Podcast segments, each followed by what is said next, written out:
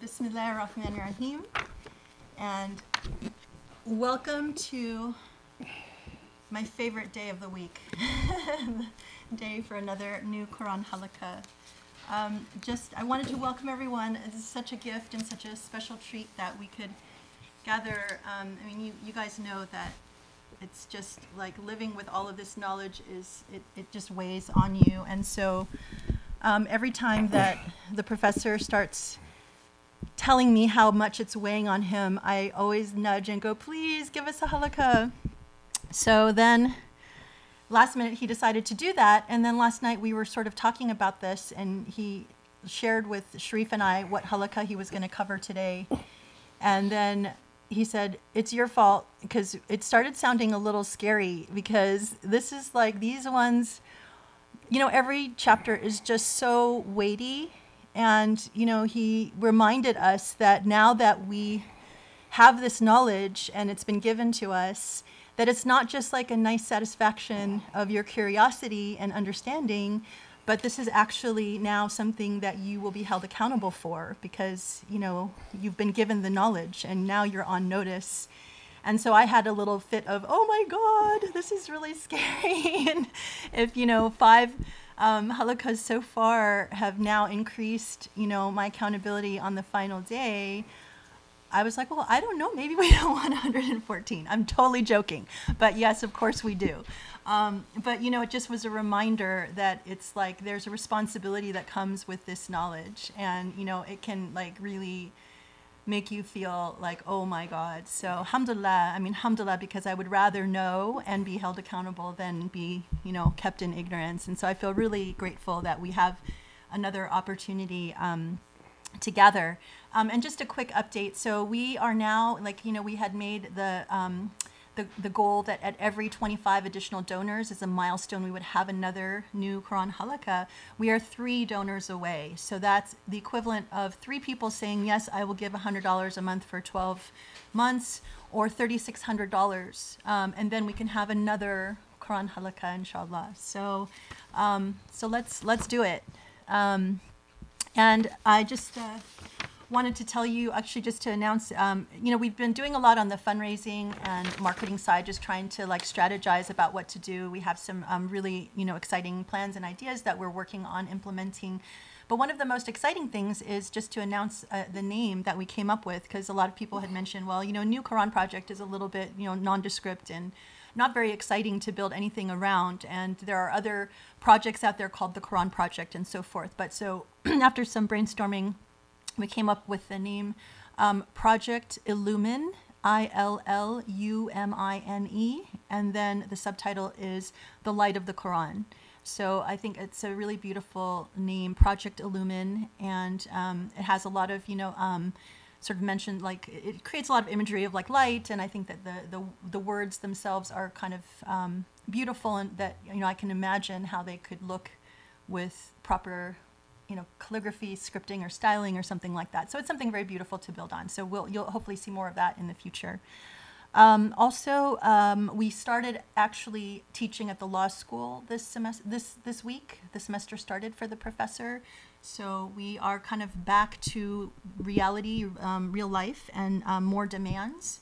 So um, I say that just to say, um, you know, we have a lot going on, and that you know, apologize if people are reaching out or emailing and um, I'm not getting back to you. It's just an overload of things. We're usually buried uh, under one mountain, and now I think we're buried under two mountains. So please forgive, you know, any delays in getting back to people. Um, and on that note, just to say, um, we had announced um, a week ago or two weekly emails ago that the applications are now open for people who are, you know, would like to be considered as a student working with the professor on um, Project Illumine. And the deadline for that, it's really just, it's simple. It's two questions, um, which is, you know, just to tell us about yourself and your background, and secondly, why you're interested in doing this. And I just wanted to comment that, you know, I've received a few emails that I apologize I have not responded to. But there are some people who have asked the question, like, you know, what's involved? Um, you know, I'm wondering how this would fit in my schedule. Um, you know, here's my circumstances. I'm sort of excited to know that this is a possibility.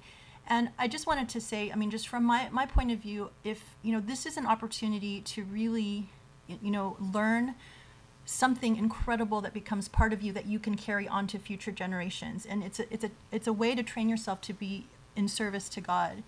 And if your questions are geared around how this will fit into your existing schedule, then this is probably not the project for you. So this is something where it's like, you know, it's a, it's a major sacrifice where you're taking a year out of your life at least to immerse yourself. It's not something that you do part time. It's not something that is going to have to conform to your schedule. It's really something that I think you have to believe in so much that you're sort of willing to sacrifice whatever you've got going on in your life and just plunge into this. Um, if that's not where you are, of course, there's no problem with that at all. And we, you know, our, our goal and hope is to have weekly halaqas and so if you guys are even able to keep up with that, you know, I'm super impressed because that's a really difficult thing. You know, if we're having five and six hour halaqas every Saturday night, and um, you know that's a ton of learning. It's hard to keep up with already, and you know also with the khutbahs and everything like that. So you know this this immersion program is not for everyone, and um, and there's no shame in that. Um, this is just you know we're looking for you know, gifted students who are, you know, prepared. And of course, that's going to be up to the, the sheikh to determine. But as far as scheduling um, and, you know, how it fits into your life, I think that's a really good understanding of whether this is something that, you know, would be good for you or not. So um, anyway, and with that, um, I just wanted to welcome everybody. It's lovely to be together again. It's this, again, like, um, it, it really helps, especially during the pandemic, to feel connected with you know, people who, who share a passion um, for the Quran with you. So thank you for joining, and inshallah, looking forward to an amazing session.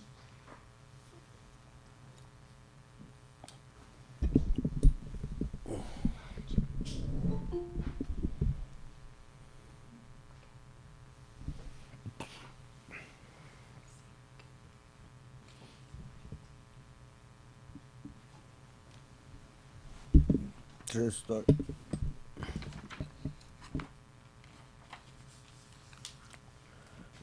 بسم الله الرحمن الرحيم.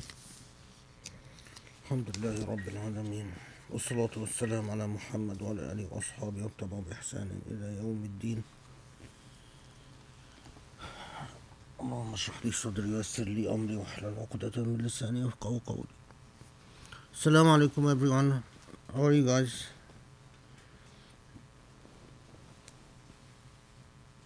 Are there um, are there any people hiding? I most of you have your cameras on. I think there are there three people without the cameras on. Yeah, my camera's being problematic. I'm trying to fix it. It's sitting. Oh, Serene. Her camera's on. Hi, Jenna here, but I'm in public. My camera can't be on. This is how What? What? What? Did you see that? what?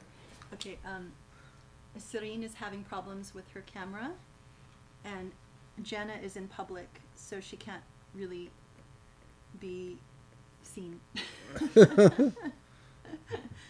What does that mean? It's a. I'm gonna turn on my camera soon. I promise. Assalamu. She's gonna turn on her camera soon. Oh. She, she's being a stealth um, learner, Oh, okay. And I know, and and. Oh, what? Where's uh, Rami? They're running just a few minutes behind. They have the camera on, but they're just running. They let me know, so Okay. they're, they're there. Okay. Bismillah.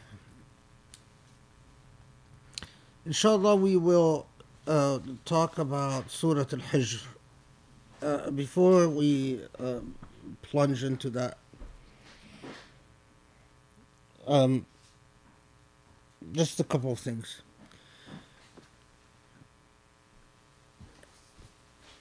On, uh, on that note of responsibility, uh, yes, learning, any learning, um, there, there's a great ajr in learning, there's a great reward.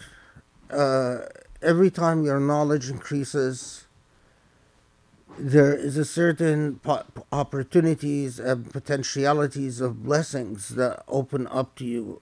Knowledge is a great blessing. Um, the more knowledgeable you are, the closer you are to Allah. uh, the closer you are to barakah, the more barakah is available to you. Um, in many ways, learning is like stepping, being placed into a vehicle. A, a, a vehicle with great amount of energy and power and um, capabilities. And so there are you can take this vehicle to, to, to great distances. At the same time, there there is a responsibility that comes with learning, in that your life before learning a surah and after learning a surah cannot be the same. One of the worst things that people do with knowledge is to satisfy a curiosity, um, but their life remains centered around their egos. Uh, it remains centered around the I. Um, that endlessly selfish I.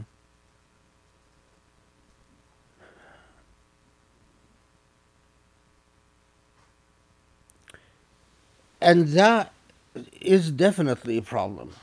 Uh, your life before learning a surah cannot be the same as after learning a surah. It doesn't mean that Allah expects you to transform overnight or instantaneously, but it does mean that once you Allah blesses you with a knowledge and with possibilities and you know that you have stepped into that special position of being able to draw closer to Allah to in in ways that even you can't imagine. Um, once you are aware of that, is that you must strive and strive hard to transform your life through the knowledge that you've acquired.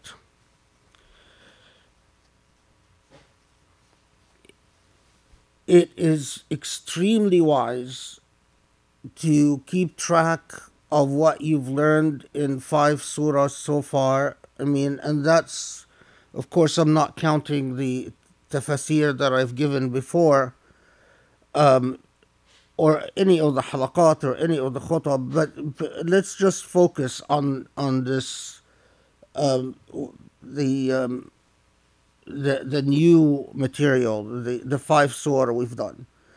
It is very wise to keep track of what you've learned, whether you keep what whichever way you keep track of knowledge, uh, whether you do write notes or you, um, whatever it is, and to go back and to consistently and persistently remind yourself of what you've learned, and to internalize it and to work hard at having this knowledge act to change things about yourself that you want to improve or that you suspect you are going to be held accountable for in the hereafter. Um,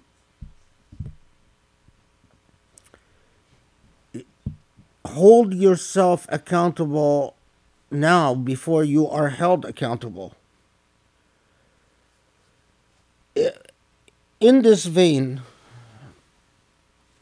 Grace, can you uh, grab the. Um, remember, and I think I've talked about this somewhere before, that the companions of the Prophet ﷺ we have a number of reports that they would once the Prophet ﷺ would receive revelation that they would work together to to to implement what they've learned, and that they would once they've turned in once they've turned a Quranic revelation uh, uh, once they've internalized the Quranic rev- revelation and uh, they move on to the next. In other words, once they've effectively implemented the Quranic revelation, they move on to the next.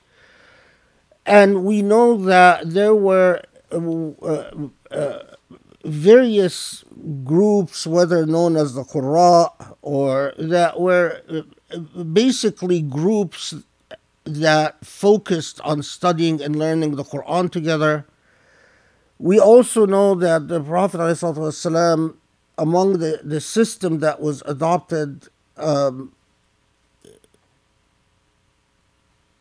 is w- people were uh, um, it's called mu'akha, where basically there would be a, a, sisterhood or brotherhood declared between certain people or organized between certain people who helped each other become better Muslims. I think the system of fidelity and is is very important to work together to help one another become better Muslims. And in our case, to work together to turn the learning that you've acquired into actual um, concrete life transformations. And so, in this context, I want to suggest to you something that I've done in, uh, and it was very effective for me, and it, it helped me a great deal much more important. I mean, I've I know that some of you have uh, created reading groups and, and so on. Reading groups are useful, but they're they're an intellectual exercise. I mean, they they they they engage your intellect. You have conversations. Um, they don't necessarily induce life transformations. What I would like to suggest to you is that you form um, not study groups, that's not the point, but implementation groups. In other words, you form groups that discusses the, the surah that you've learned, the surah that we've had halaqas on. Um, particularly the five that we've talked about, is Sajda, Al-Jathiyah, um, Yasin, Ar Rahman, um, the five that we've covered so far, to go over, to have a discussion amongst yourself about what you've learned in the halaqah, what type of life transformations the learning would require of you. I would suggest that uh, uh, the the group would be between people that um, uh, that you feel comfortable with. Because it would require these discussions would require a certain amount of honesty and transparency. Uh, leave your ego aside. This is not these are not um, uh, groups to prove your how much Islamic knowledge you have, or to prove how intelligent you are, or to prove. In fact, the, the, these groups must be premised on humility and a sincere desire to draw clo- to help one another to draw closer to Allah. Uh, if you don't have a sincere desire to see your brother and sister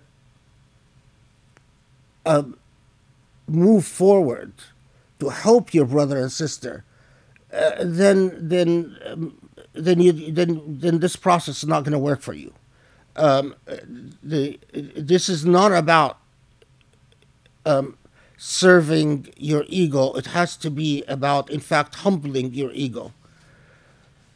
And where you discuss what type of changes you think the learning of the surah uh, would be needed, or, or what type of changes would be needed from the what you've learned, and then to help one another to, in fact, enforce these changes and bring these changes about to life, and um, to hold each other accountable. I mean, not you know, you know, this is not a confessional, but to you know, if what uh, if you decide, for instance, that um,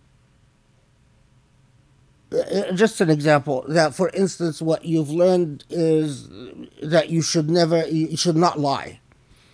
Um, you, and you'd say, okay, I'm going to see how long I can go without uttering an untruth. And then you, when you get to get, when you meet, um, you discuss with each other frankly whether, in fact, you are able to hold to that commitment or not. I think these types of um, um, these types of um, spiritual unions are far more effective than reading groups or than all the egoism that we engage in. Um, and, and I'm not, of course, I'm not putting down reading groups. Um, you know, I've, I've, I've, um, you know, I, I have an enormous amount of respect for that as well. But what is more important wh- when is when the Quran speaks about a certain amount of brotherhood and sisterhood between Muslims. It, is talking about something that needs to be blessed by Allah. The, the barakah of mu'akha. Uh, and that barakah only comes when people come together to, you know, an Islamic expression, to vow in good deeds. And vowing good deeds means what? You know, we've turned it into rhetoric, into dogma. But vow in good deeds, it doesn't mean bragging or egoism or, you know, pretending to be a scholar or pretending to be an imam or pretending to be whatever people pretend to be these days. Vow in good deeds means this type of helping one another come closer to Allah. Um, you know, groups, uh, groups that I belong to early in my life, we would sometimes we we would challenge each other to for you know the most fasting, the most praying, uh, the most um, works and sadaqah and um, um, social works that would help people. Uh, uh, whatever it is that the you after studying surah come to agree on as something that you collectively make a commitment to come closer to Allah. Um, so,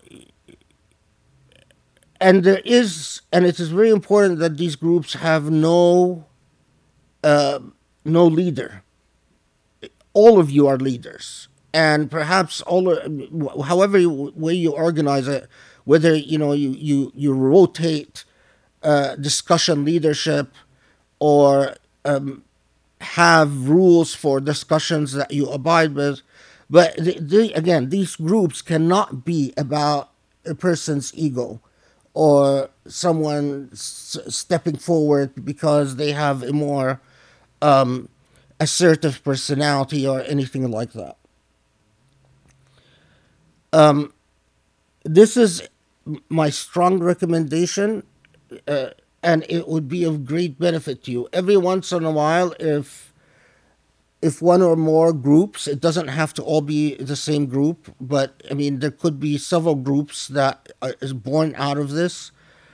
Uh, it depends on how you know how you feel about each other and how you feel about working together. Um, every once in a while, a, a group can invite me to uh, meet with them and answer questions or something like that. But this is something that has to be driven by you and your desire and and by a passion to turn what you learn into real life. Um, any questions about that, or is the idea clear?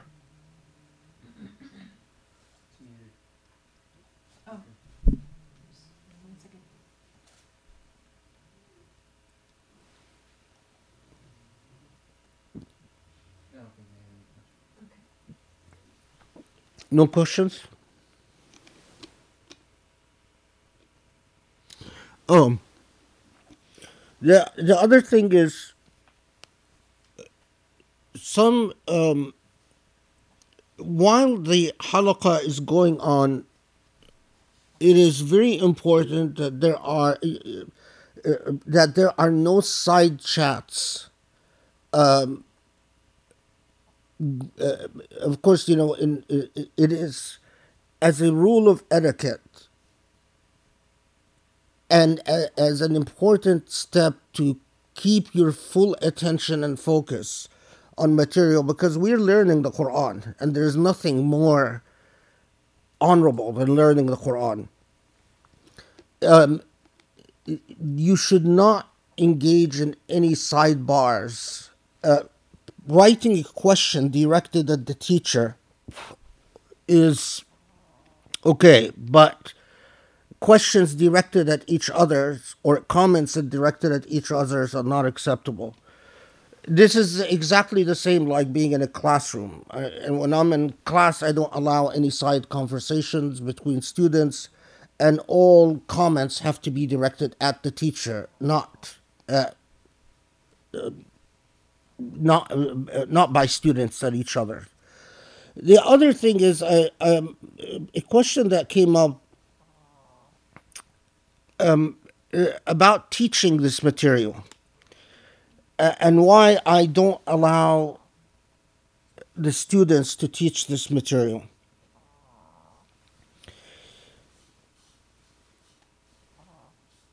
This is not about learning a certain amount of data about one surah or another and then transmitting this data to others.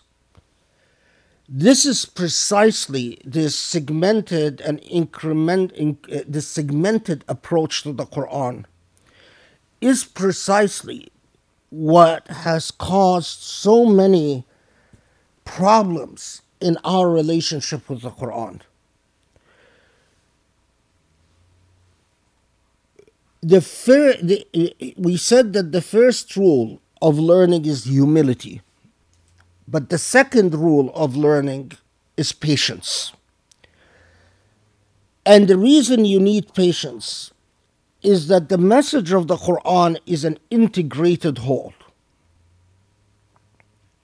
You don't know the Quran until you've learned the entire Quran.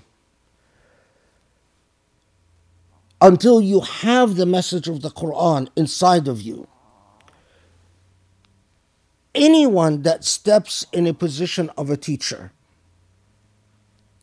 there are a responsibility and an accountability that an accountability before God and a responsibility that they carry before society, before themselves, and before God.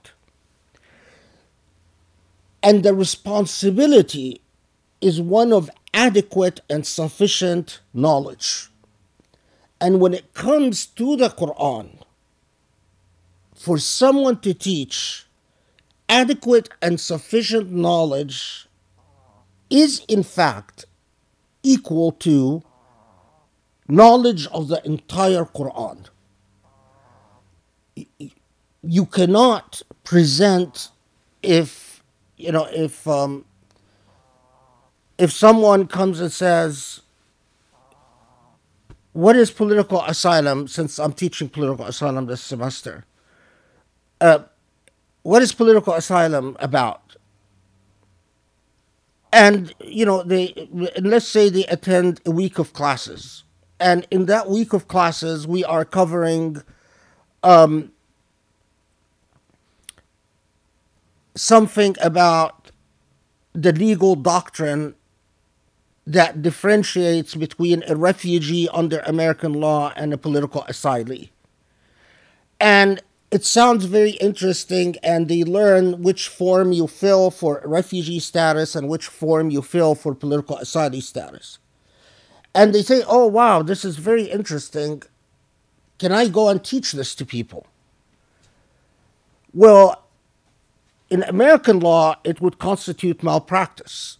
Why would it constitute malpractice? Because if you teach people that and only that without knowledge of the entire process, you will end up giving advice to people that will place them in a great amount of legal difficulty in the future.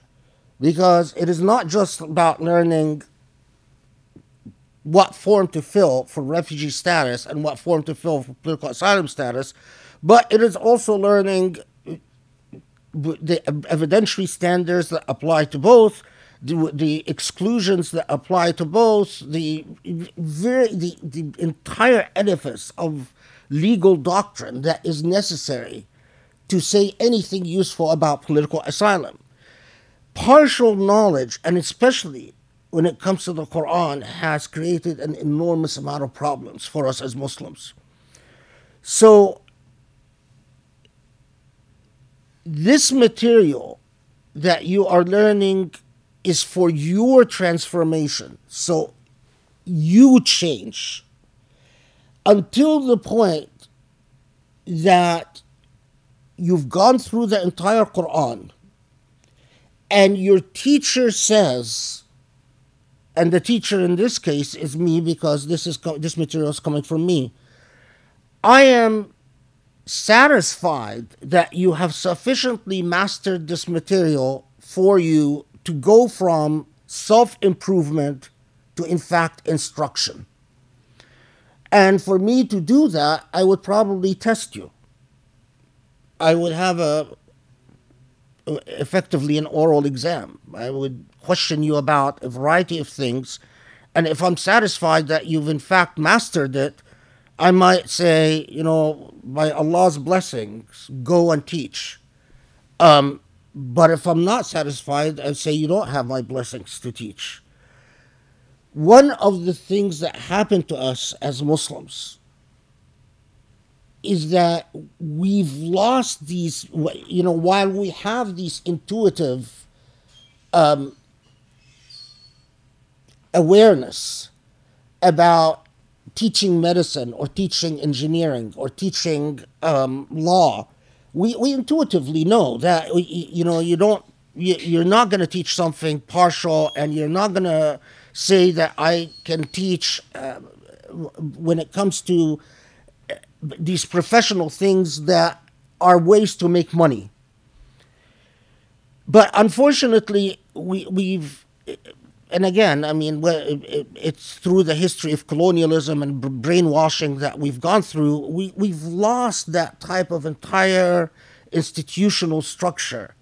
Um, so again, I underscore that the material that you are learning in these halaqas is so that you transform, so that you become your own project, your own student. You now are your most important teacher and you are your most important student. Um, it might be that after you've acquired enough knowledge, sufficient knowledge, that I would say, okay, I'm satisfied that you've mastered this material enough that you can step into the position of a teacher and start because the minute you, you you step in a position of teacher, people will also look at you as an authority, whether you like it or not, and people will give you a certain amount of deference, whether you like it or not, and people will also ask you questions, whether you like it or not, and people will expect answers, whether you like it or not, and even if you tell people, you know, I'm just a transmitter of information. I'm not a teacher. Whether you like it or not, you have placed yourself in a position of authority. And the that the, the responsibility is greatest when the knowledge involves revelation. And in fact, the responsibility is not nearly as great when the knowledge involves things other than revelation. Okay? Everyone with me?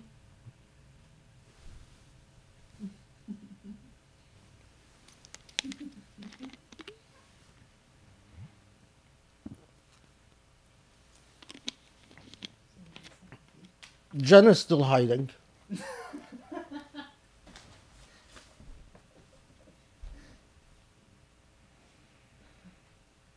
That's not Jenna. It's Jenna. She's coming. She's coming. She said she's coming.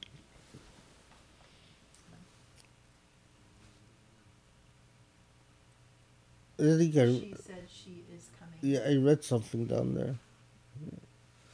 I'm just picking on her for fun. Oh. Okay. Bismillah ar-Rahman ar-Rahim.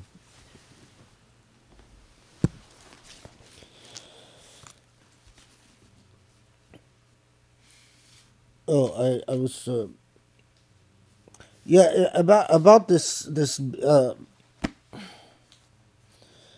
I know that some of you uh, have have told me they don't they don't like it when I say this, but um, I and I know that I'm not. This is not directed at you guys. This this is so that you'll have a five minute clip or a three minute clip that you can use. Um, I I keep uh, I live with this material, and I've lived with this material for a very long time. And things keep happening in life that just r- constantly remind me how much the Quran has to say to us, and how we as Muslims are so disconnected from our divine, from from the Quran. I mean, it, it is remarkable that we have a living prophet between us, amongst us. The Quran is our living prophet. And it is remarkable the extent to which we ignore that living prophet. And events keep just rolling in our lives, you know, whether it is in our American context, uh, the death toll from coronavirus to Black Lives Matter to what just happened in Wisconsin to the the Emirati Israeli deal to some people writing saying that Muslims should support Trump to some people uh, somehow end up blessing the, the, the, the betrayal of the Palestinian people through that Emirati Israeli deal. Uh, I'm talking about the, the thing I gave a khutbah about the uh, the that council of Muslim scholars that work with the Emirat and Bin Bayya and Hamza Yusuf deal and so on. Um, and throughout all of that, what keeps again and again and again just sm- slapping me in the face is the extent to which we are ignorant of the Quran. And because of our just lack of basic education about the Quran, it is very easy for some of us to pluck out a few verses here and there and cite them out of context and win propaganda arguments this way. I mean, it's a completely rhetorical device. But as a living moral agent amongst us, raising our moral consciousness, raising our ethical consciousness, um, uh, the, the, the extent of ignorance about the Quran is just truly dismaying and heartbreaking.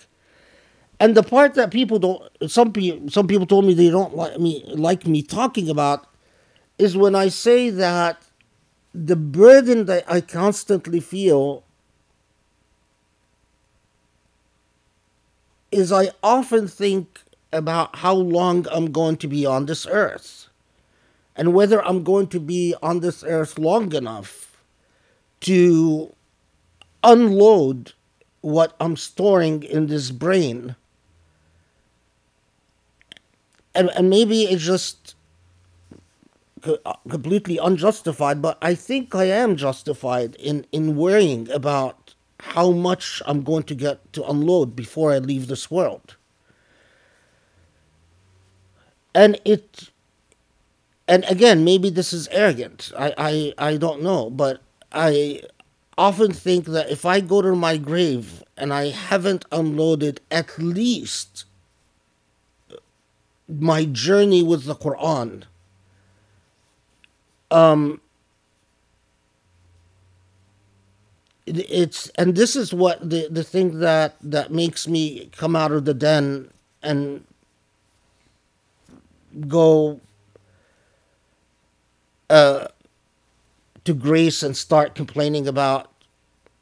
You know, I, I basically tell her little snippets. Did you know that in Surah such and such there is this? And do you know that in Surah there is this? Uh, and it's always in the context of it's going to be very sad if I leave this world and I haven't explained that snippet and of course, the, the fact of the matter is is that I don't. uh, the, again, this is uh, my own perspective. I the we're not raising, And again, I'm I'm not. You know, you guys might have a different perspective. The people who are actually involved in fundraising, but from my perspective, the the raising of funds is not going as fast as I would have liked. So I've already began teaching. Uh, I'm already stuck with teaching. Um, at least for the fall semester, possibly for the whole year. Um, and it is really exhausting to teach during the the. So I I don't think I'm going to be holding a halqa every weekend this semester. It's just I, I don't know how that would be possible. My appeal to Muslims. I know that I'm, I don't want to preach to the converted, the guys who are on the screen, but my appeal to Muslims is just listen to one of these halaqas if you can't listen to all of them. Just take, just visit even what, you know, you don't have to do Surah Al Rahman or Surah Yasin because they're longer.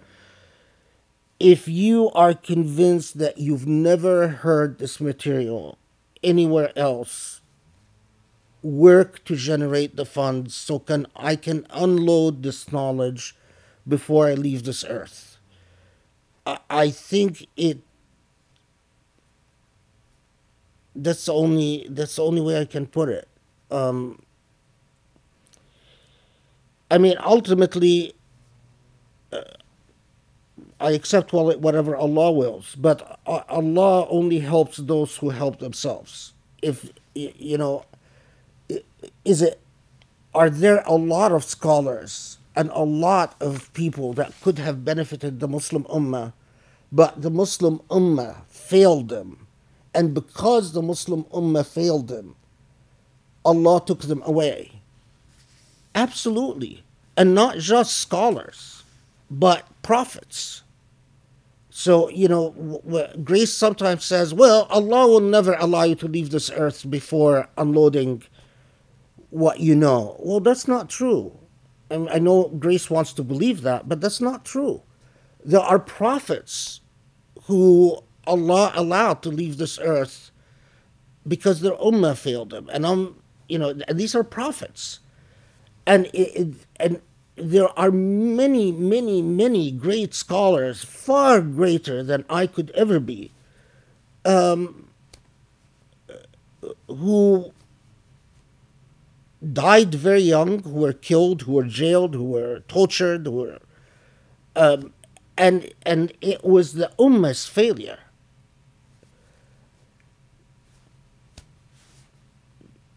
So yeah, I, I mean, I, I've I'm accustomed to to um, I'm accustomed to not receiving support, but uh, I it just saddens me. It it saddens me that if I if I go to my grave and I have not gone at least through. I mean, there, there are dreams for the entire Sira. There are dreams for several other things in Islamic philosophy and so on. But I, I've even given up on on the possibility of getting there. Uh, I'll just be happy if I can cover the entire Quran uh, before leaving. Okay. Surah Al-Hijr. Al-Hijr is again a Meccan revelation, one of the transformative surah or the surah that were revealed in Mecca to to sculpt and and shape and form the Muslim character. You know, I asked about Jenna, but I don't see Cheyenne. Where's Shane? Oh, here he is. Okay.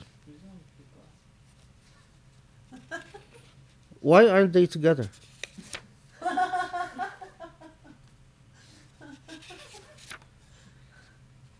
Are you guys mad at each other?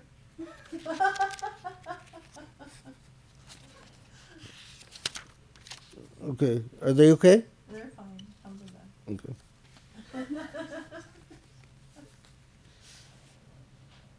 Um, as, as long as you're fine. It was, Al Hijr was revealed after Surah Yusuf. Um, and it's, it's, it's rather interesting because we, according to the reports we have, we, the, the, the, there was the Isra and Mi'raj, Surah Al Isra. Surah Al Isra was a true test to the face of the early Muslim community because after Surah Al Isra, there are those who believed that the Prophet ascended to the heaven and visited Jerusalem and so on, but those who whose faith was not as strong and ended up leaving because they refused to believe Al Isra.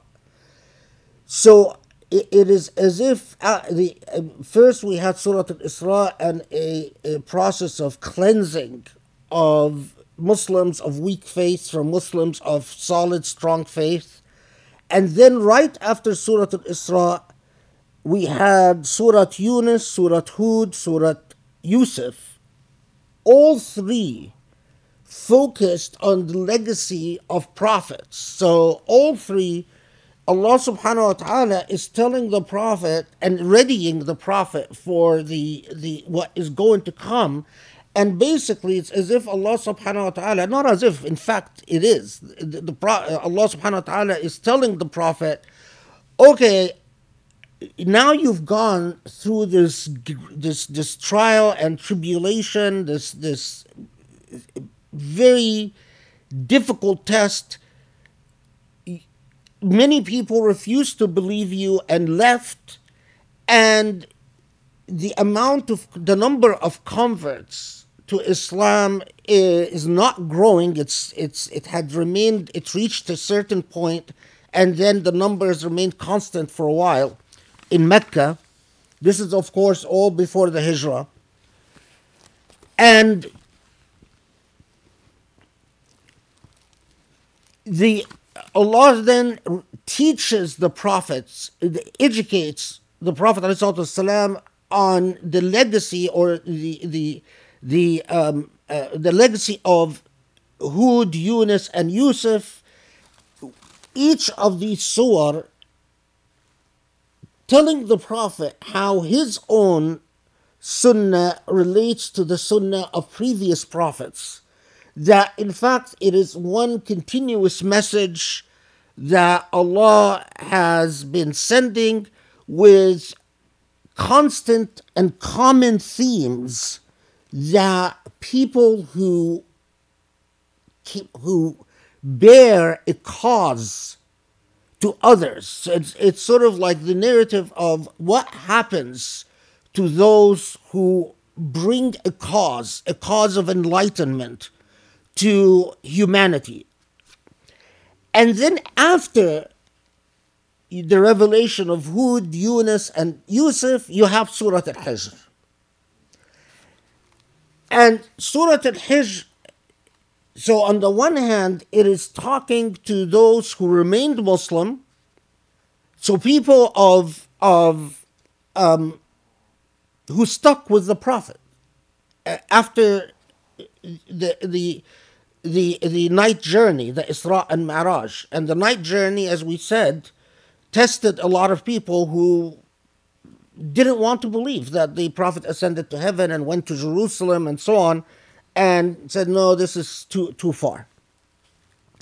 And in fact, what intensified at that point was the, the accusations of the Meccans, uh, of the Prophet, accusations of being insane, majnoon, being a sorcerer, a sahir, um, and so on. But particularly uh, sorcerer and majnoon uh, and insane uh, you know, he's insane to say that he's traveled, ascended to the heavens and went to Jerusalem.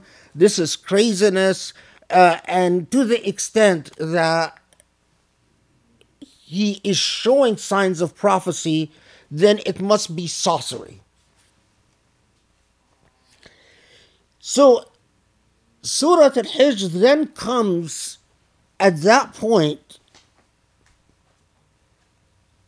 telling Muslims something about what is expected to them. Now, when Muslims at this point, they don't know that they, soon they were going to be migrating and building an entire nation, an, an entire state by, by when they uh, migrate to Medina. But underscoring to Muslims some of the most basic and essential principles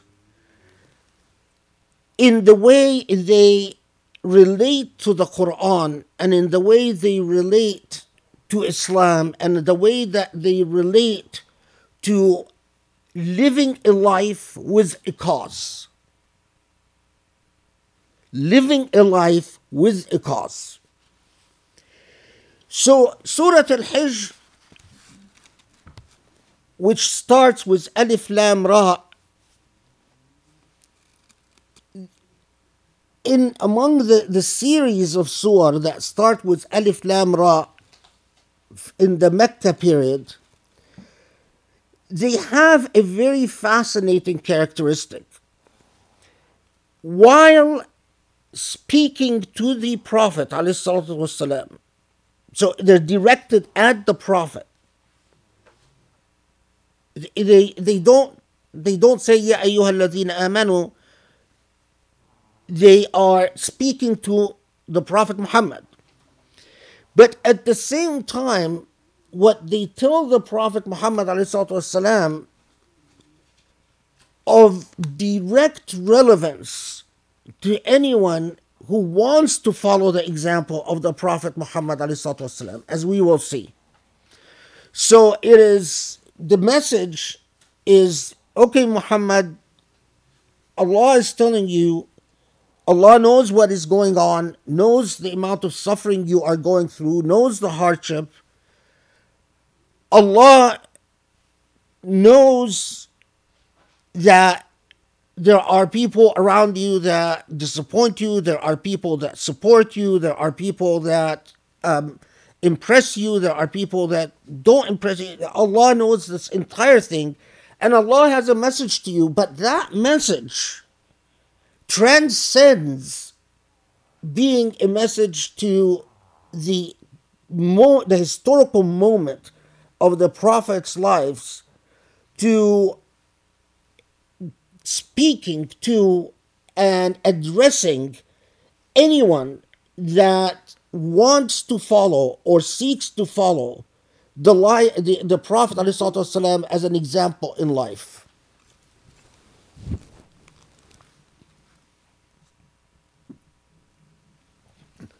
As we will see, inshallah. The other thing about Surah Al Hijr is that personally, for me, Surah Al Hijr was among the surah that was most in fact impactful in my journey in rereading the Quran and re-understanding the Quran. Uh, and as I said before, that it's a journey where you, you you first suspect certain things and then they grow into convictions and then they grow into an entire theory um, and, and a doctrine and then you you you the good scholars will will often after learning something they they'll they'll sit on it and let it simmer like cook like you know a good meal.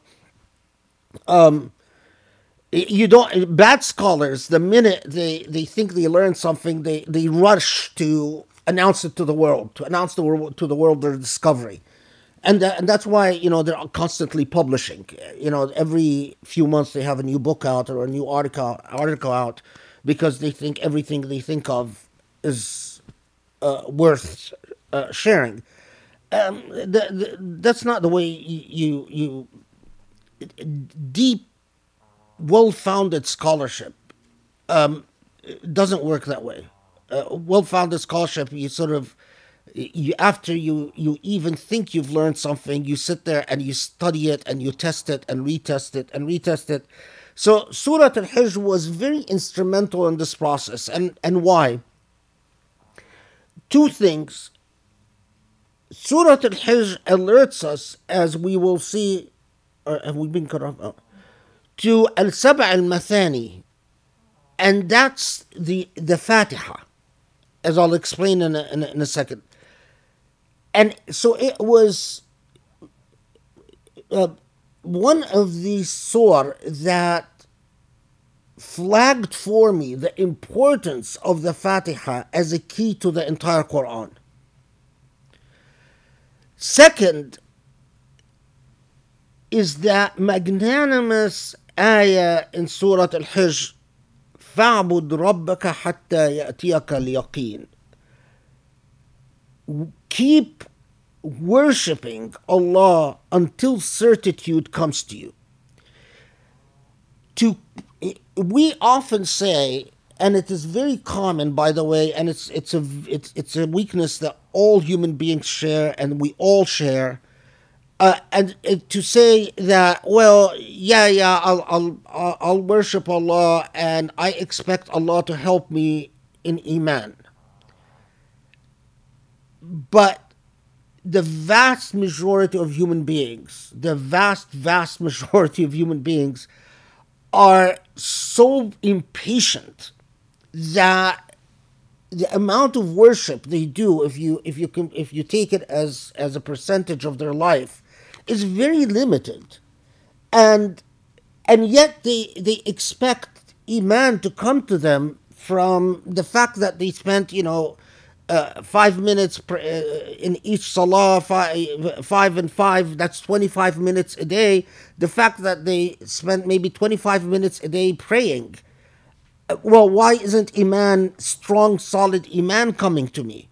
Well, Surah Al Hijr has one of the most important um, declarations to the Prophet himself, والسلام, something that we all should learn from, or we are all invited to learn from, about the importance of ibadah, in a word, dhikr, uh, as a way of unveiling knowledge.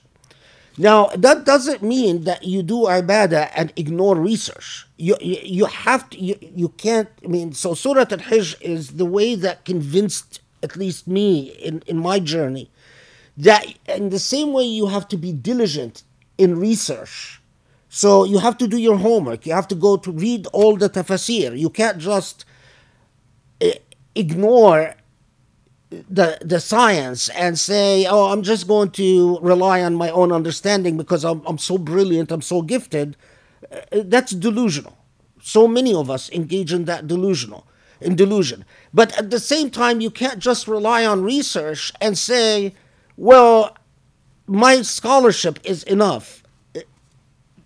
The path to Allah is through ibadah and worship Allah until certitude comes to you.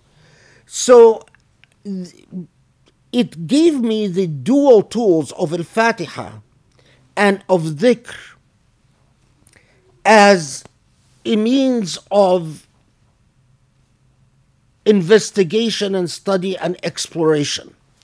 So in but in the same way that Surah Al-Hijr was truly transformative for me in, in my journey with the Quran, I think Surah Al-Hijr was transformative for those early Muslims at that critical moment after the Isra wal Mi'raj, but before the Hijrah to Medina, build the, these, these powerful, strong, solid Muslims that will then go on to impress us as they build an entire state in Medina.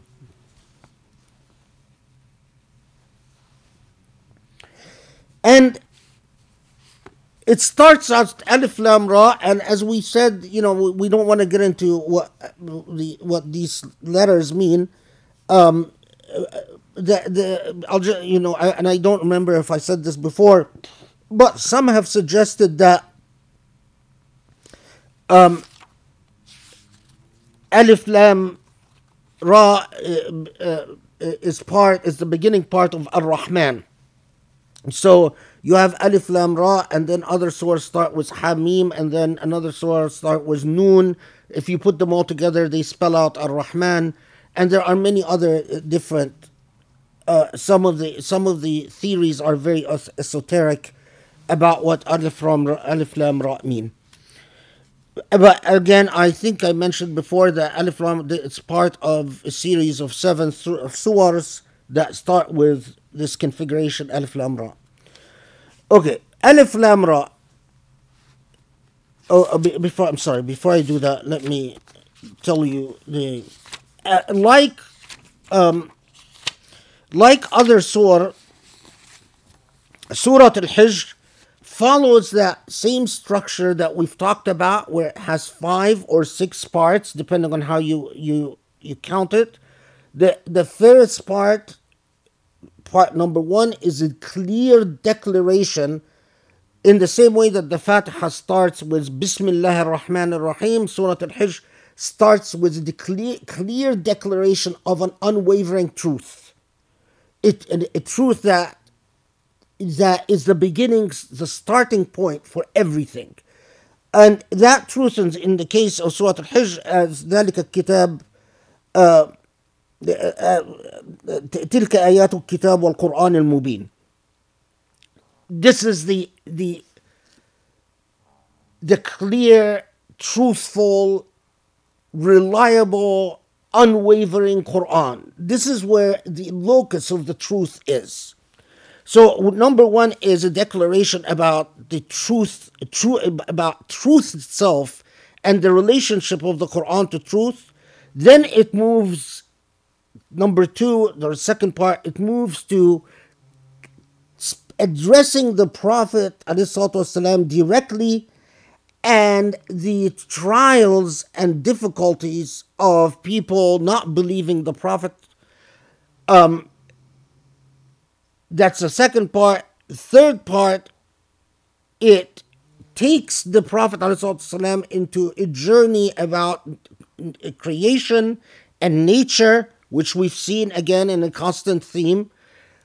Uh, fourth part, it goes back into a history lesson, nature and history. We always see the Quran bringing up nature and history uh, in order to educate the soul and the intellect in their relationship with Allah. So the, the fourth part is the history of past nations. The fifth part, it comes back to the, the idea of the cause and speaking to the Prophet about his mission and about the very principle of people living with a cause. What does it mean to live with a cause? And, and you don't, you, it doesn't, it, as we will see, I mean, it could be just living a principled life. It, it could, it doesn't necessarily have to be that you are, you know, a, a, a, an, an activist or an advocate or someone that wants to change the world. It could be simply that you want to live a principled life and you just don't want to drift like others drift. And then the sixth part, or it depends on how you, you count, but it's either five parts or six part. But arguably, the sixth part would be a declaration about the straight path. And and we'll we'll see the, and we've seen that basic structure, which, uh, uh, I mean, if inshallah, if if I get the opportunity to, to train some of you personally, uh, then we will be able to explore how the Fatiha gives you the keys to open up, to unlock each of these surah and understand the basic narrative structure of each surah.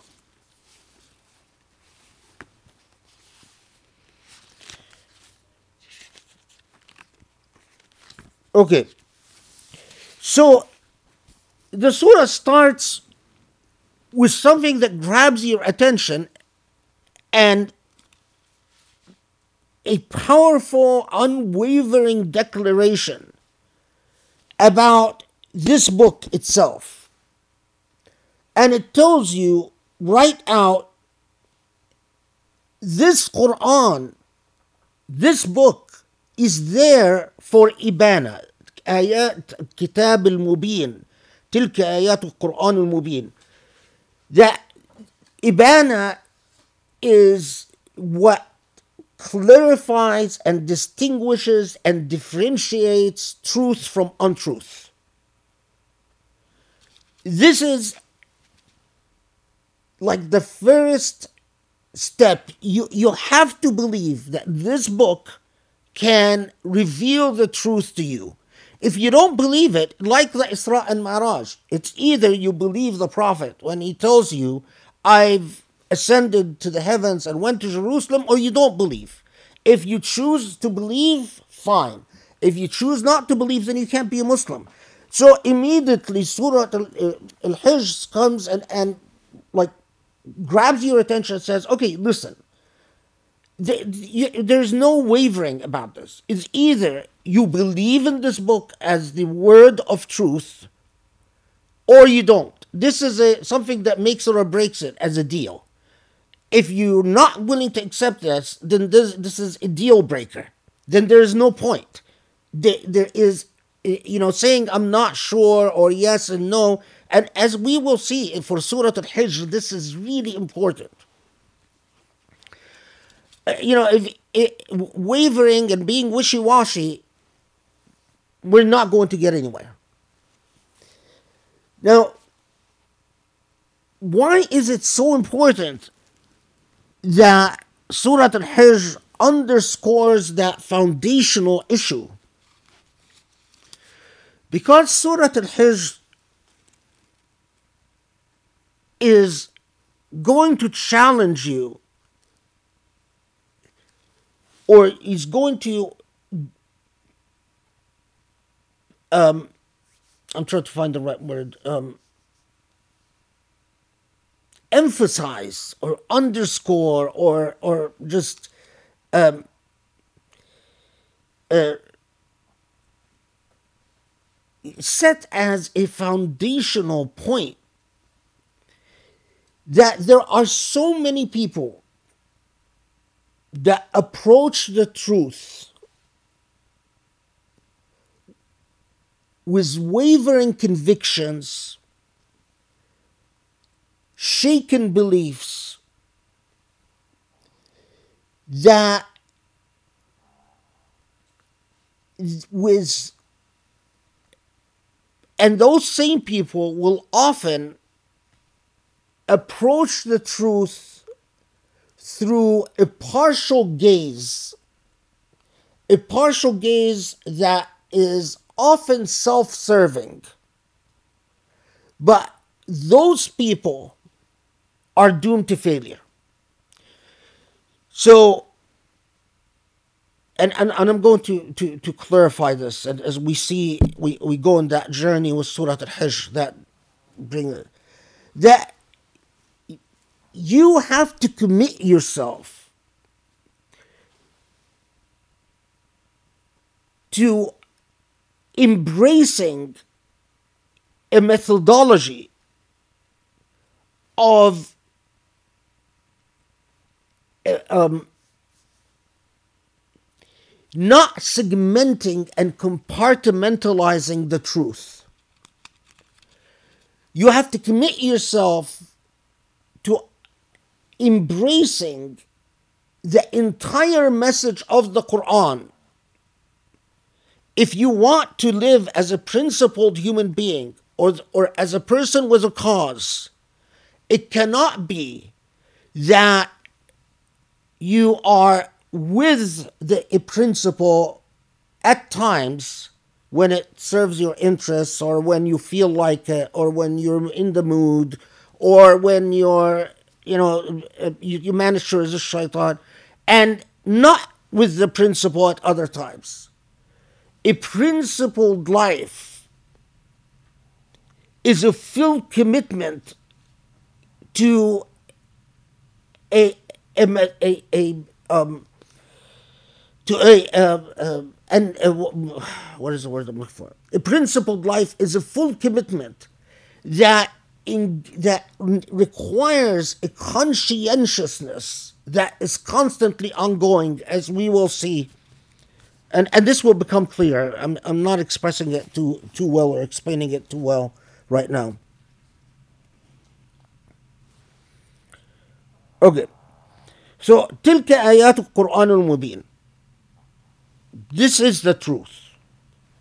Then it takes you to a shocking second statement.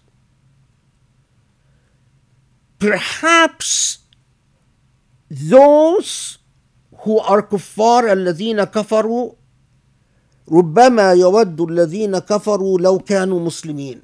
Perhaps the kuffar will wish that they are Muslim. And this, in the same way that it gave pause to the early Muslims, it gives pause to Mufassirun over centuries, it gives pause to any uh, uh, engaged reader of the Quran. What do you mean that the kuffar would wish to be Muslim? And perhaps, rubbama, perhaps the kuffar will wish to be Muslim. At the time of the revelation, at the time of the Prophet Muhammad, the Meccans mocked this declaration and said, the, the, this translation says, It may be that those who disbelieve will wish that they have submitted It, it's very interesting the way they translated. I'll explain why they translated it this way. No, it, that's not what it says. It's what it says is perhaps tho- those who are kuffar, الذين كفروا, those who are kuffar, will wish to be Muslim. So, and the, the kuffar of Mecca mocked that and said, well, if we wanted to be Muslim, we would be Muslim. What do you mean, perhaps we would wish to be Muslim? The tafsir books, when they looked at this, they said, well, the way this would make sense is that if it's talking about the hereafter, that the, the, the time will come when after you uh, in- in the hereafter uh, those who are kuffar when they see that they're going to go to hell and they're going to be punished they're going to say we wish we were muslim. And that's why you have that translation. They they would uh, perhaps or um, it may be that those who disbelieve will wish that they had submitted. The way that the translation puts it, it gives you the, the sense that it's talking about the hereafter. Um,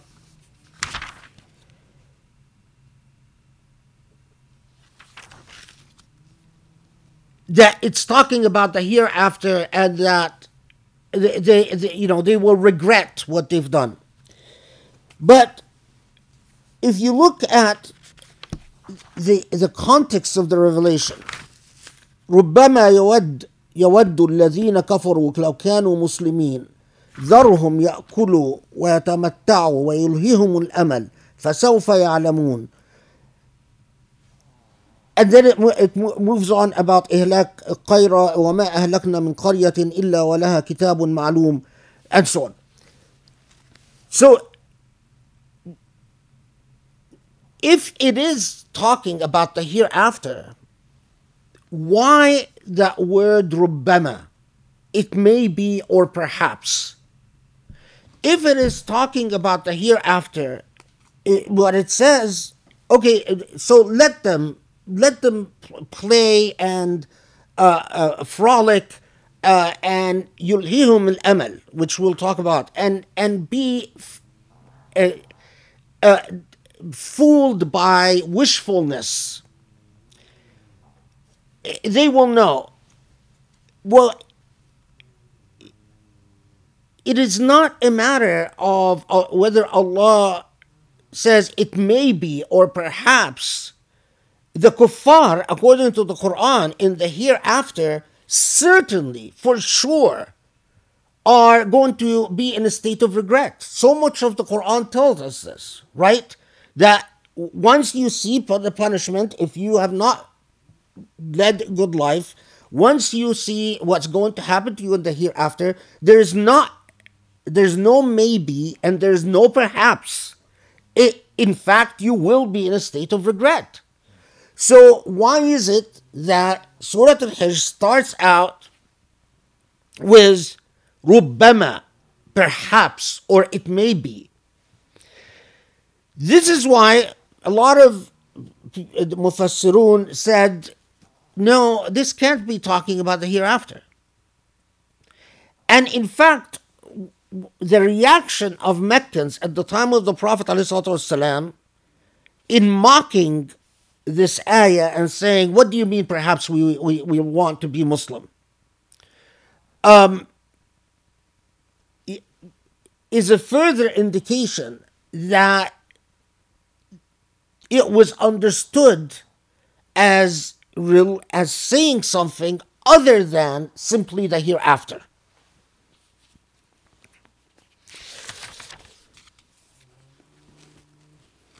I will come back to this because you, you, I can't um, give you the answer as to what it means until we've covered more of the surah.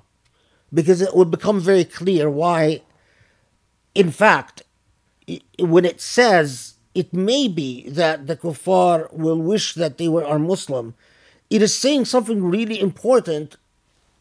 Not just, I mean, I, I don't agree with those who said that it is talking about just the hereafter, because the Quran has talked about regret and, and kufr in the hereafter in many, many other occasions, and it, it never has a tentative um, uh, or a conditional attached to it. It is always a, a, asserted as a matter of certitude. So we'll come back to this.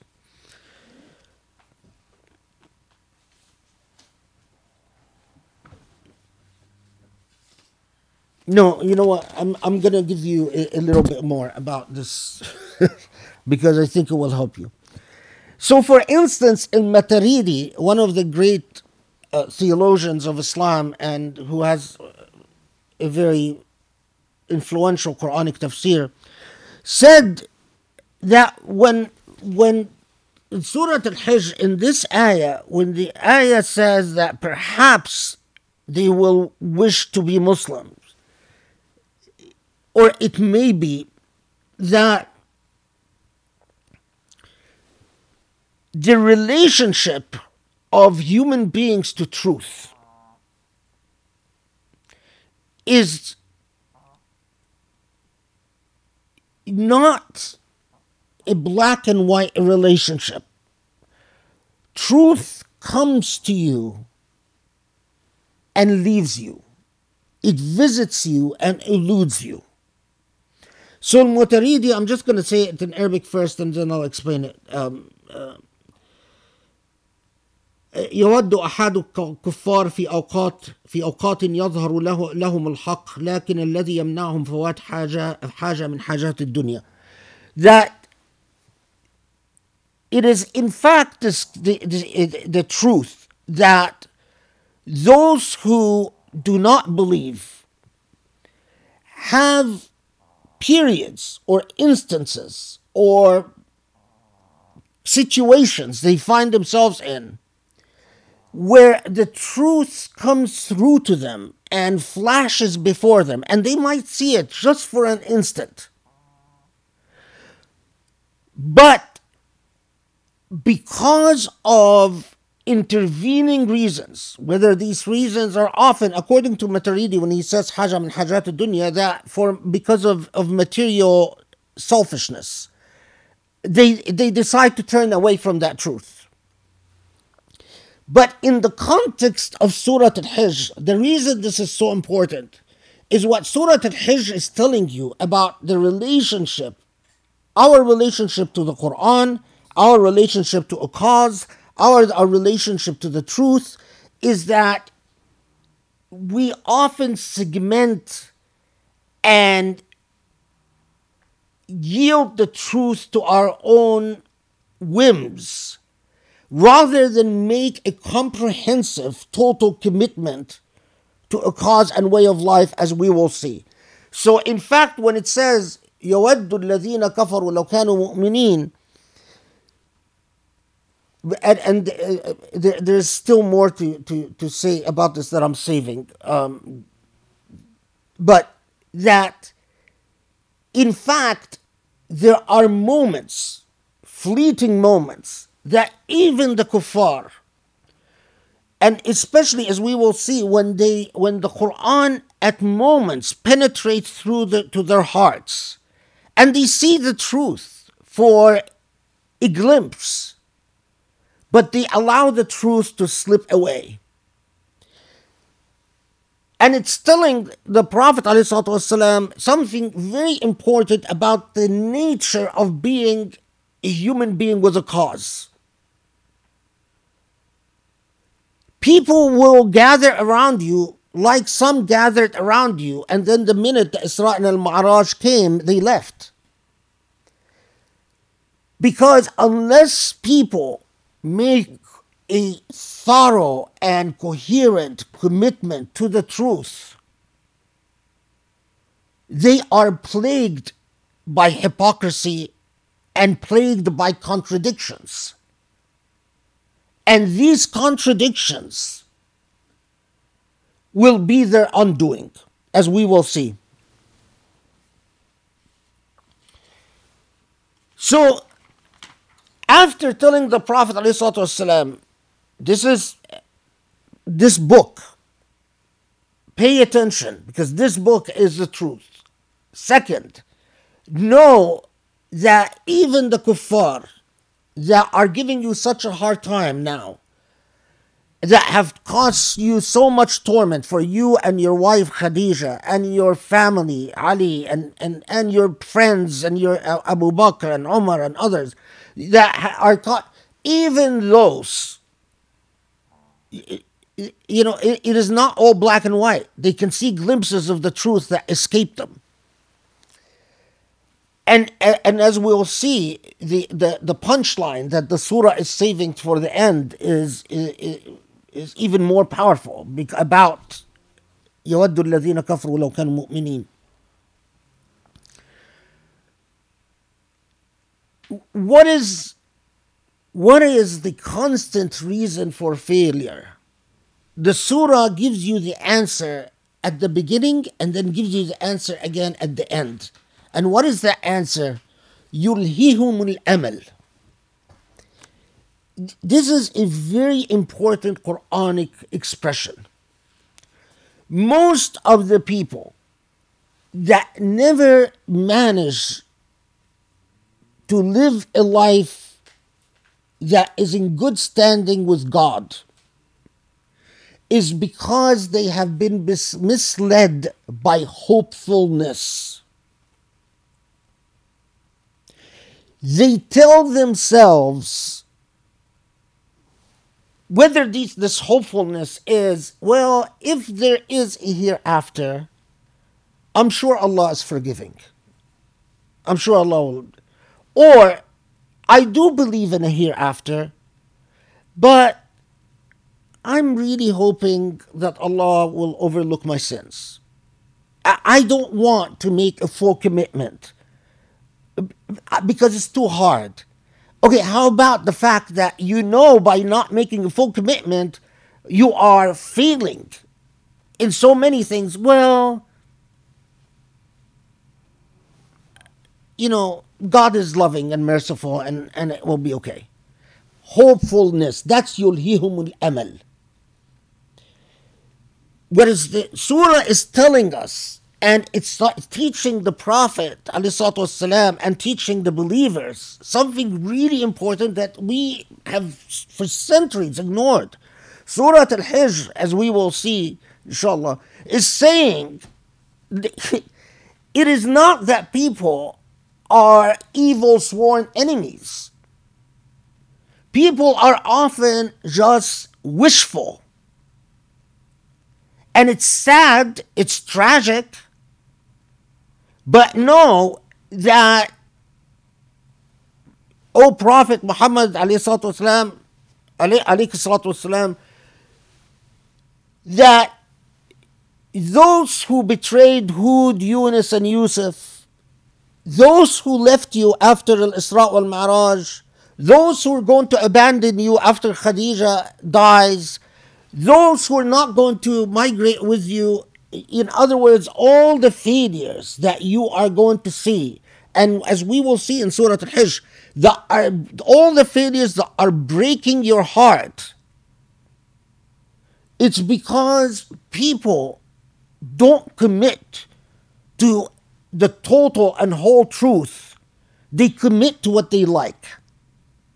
And they live wishful lives. And taking Allah for granted in that way is not okay. Because to live a wishful life, you have to take Allah for granted. Yeah, it's it's like, you know, saying, "Oh, it's like, you know, I'm going to cheat on my wife and she'll forgive me." Well, if you if you're a wife or a husband with dignity, you say, "Uh, "You can't take me for granted like that. You can't just assume I'm going to forgive you." Uh, I mean, wh- wh- who are you? Now, imagine if we as human beings don't like to be taken for granted. We, we think it's it's humiliating. If someone in, insults you and just assumes that you're going to forgive, you're being taken for granted and you think it, it's it's an affront to your dignity. Well, how about Allah? And how many of us do this with Allah all the time? We just assume that Allah will be okay. Oh, Allah will be fine. What we're doing is that we just don't want to confront it. So we just escape confronting it by failing to make a total commitment to the path, to the straight path to Sirat al Mustaqim, as we will see. Now, why is this education really important for the Prophet? ﷺ? Because the recipe Surah Al Hijr is going to give the Prophet, ﷺ, as we will see, is what do you do about it? فَغْفِرْ وَصْفَحْ Forgive and turn away. Pity these people. Don't hate them. It is not your, even when eventually There are going to be battles fought. The command of the Quran is consistently to the Prophet ﷺ is even when you are forced to go to war with these people, you, you have constant compassion for them and a constant sincere desire that they see the truth and sadness that they fail to do so. Not hate, not anger, not rancor. As, as we will see, some theologians who are fond of saying that the verse on the sword, ayat al-sayf, abrogated the ayat of forgiveness in Surah Al-Hijr.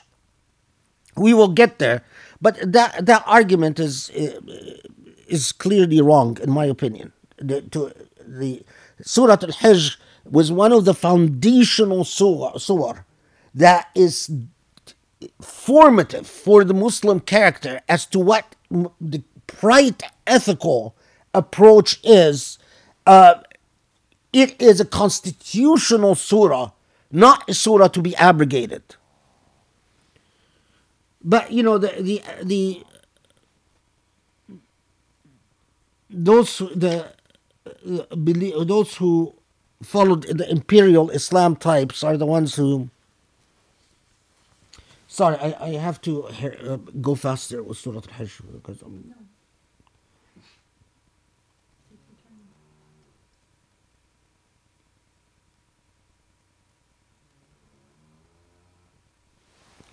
Um, can can we take a two minute bathroom break?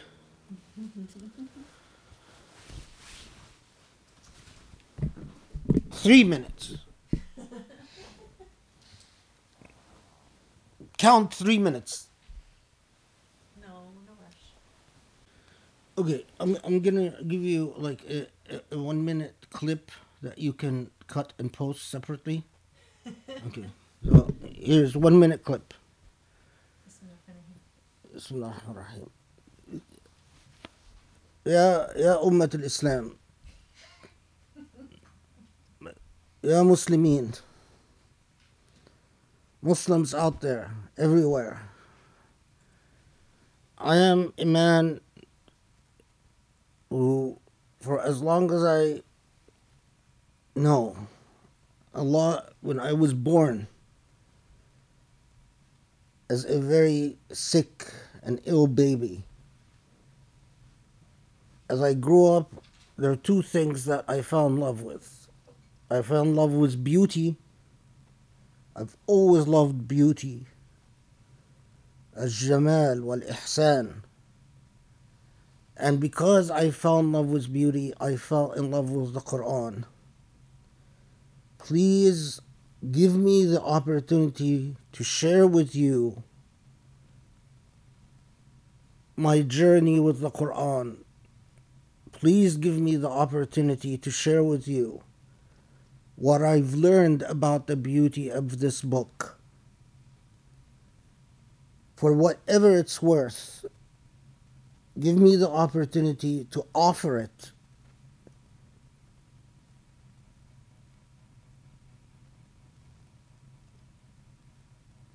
the beauty of this book is unparalleled. What it has to tell us and what it has to teach us is the core of our identity and the core of our moral consciousness and the core of our moral compass. Without it, we are nothing. Without it, we are not a people, we are not an ummah, we are not even Muslims. We are a shadow, we are a shabah and a shadow comes and goes, it evaporates and appears. It has no reality to it.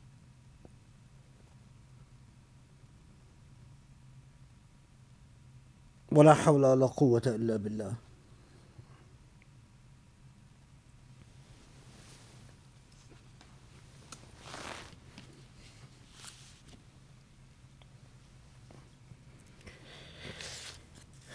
Okay.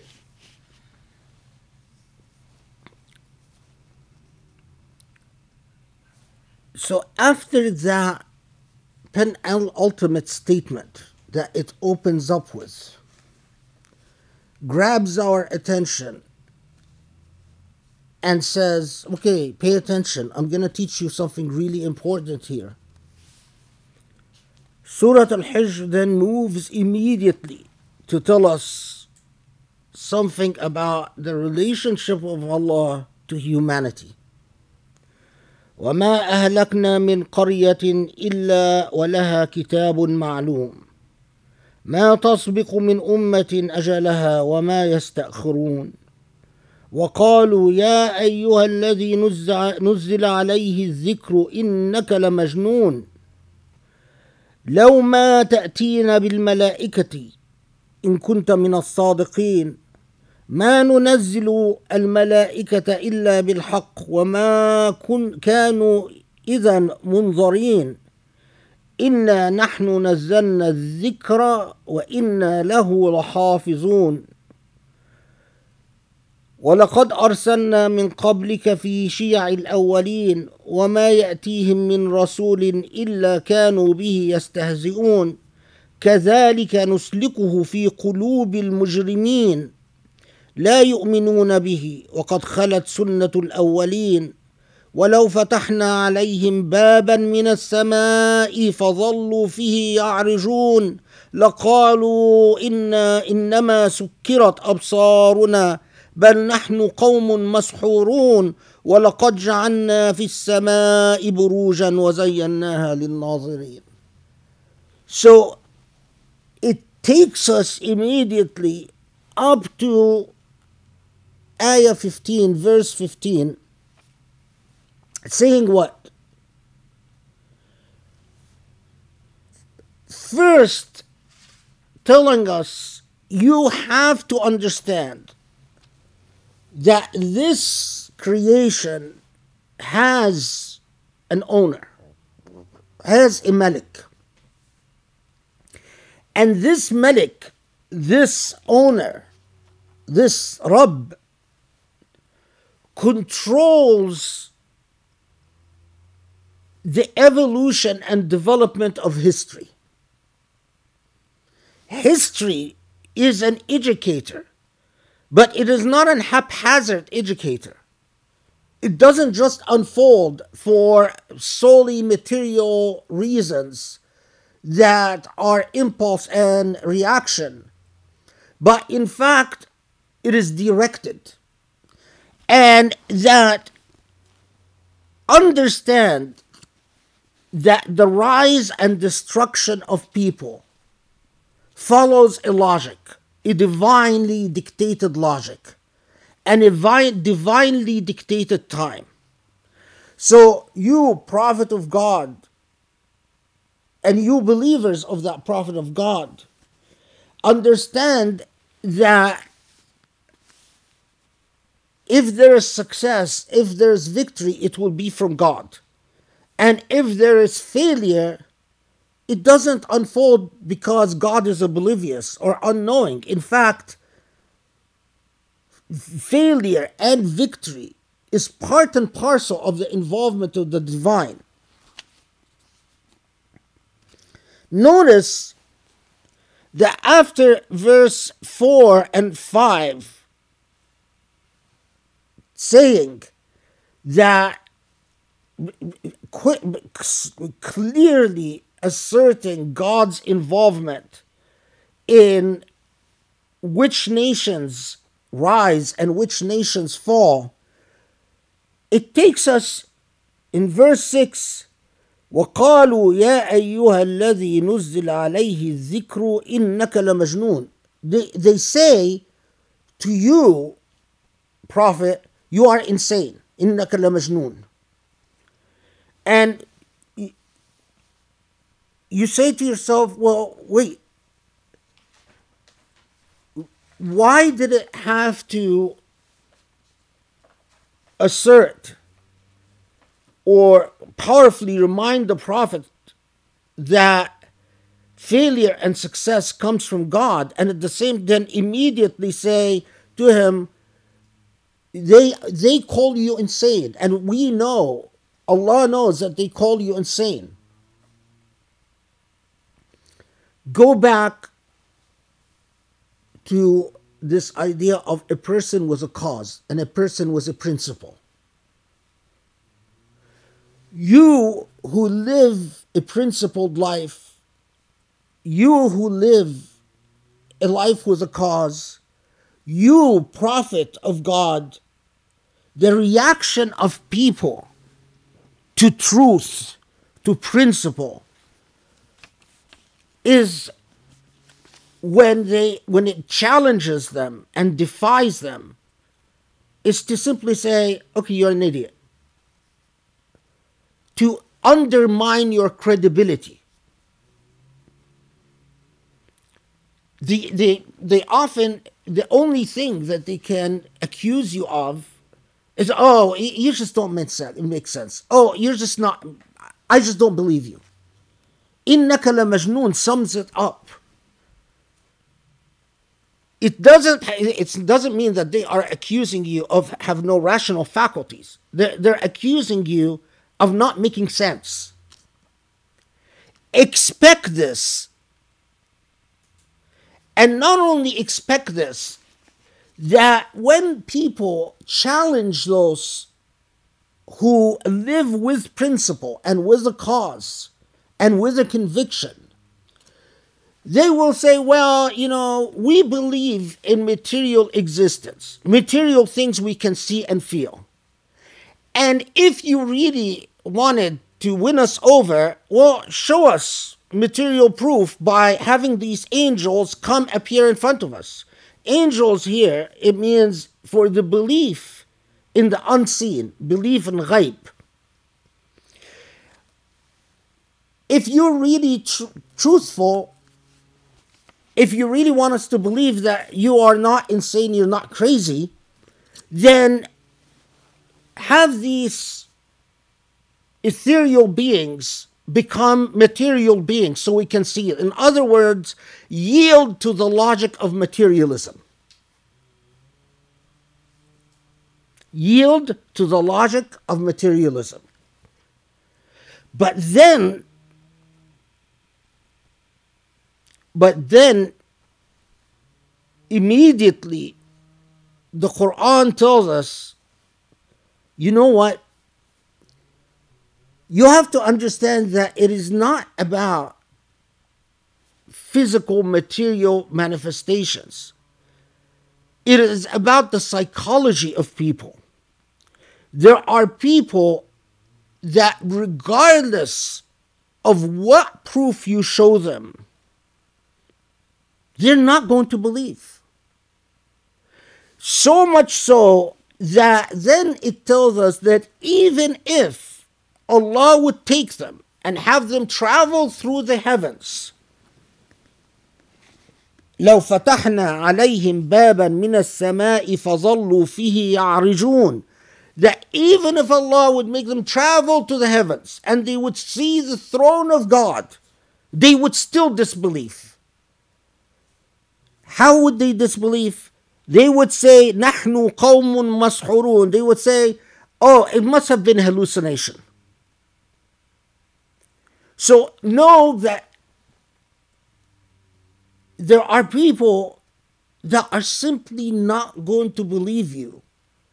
And they're not going to, and they're going to call you crazy, and they're going to denounce your lifestyle, and they're going to denounce your cause, and they're going to denounce your principle, and they're going to do that because they're committed to disbelief. They're committed to way to their own way of life, which is you know a material way of life, a, a, a, a life that is based on consumption and enjoyment, and a, a, a life that is built is based on existence on this earth and nothing beyond this earth, and that they are so committed that even when Allah or if Allah shows them signs that might invite them at times to wish they were Muslim or to want to be Muslim, they are going to find a way to say it didn't really happen.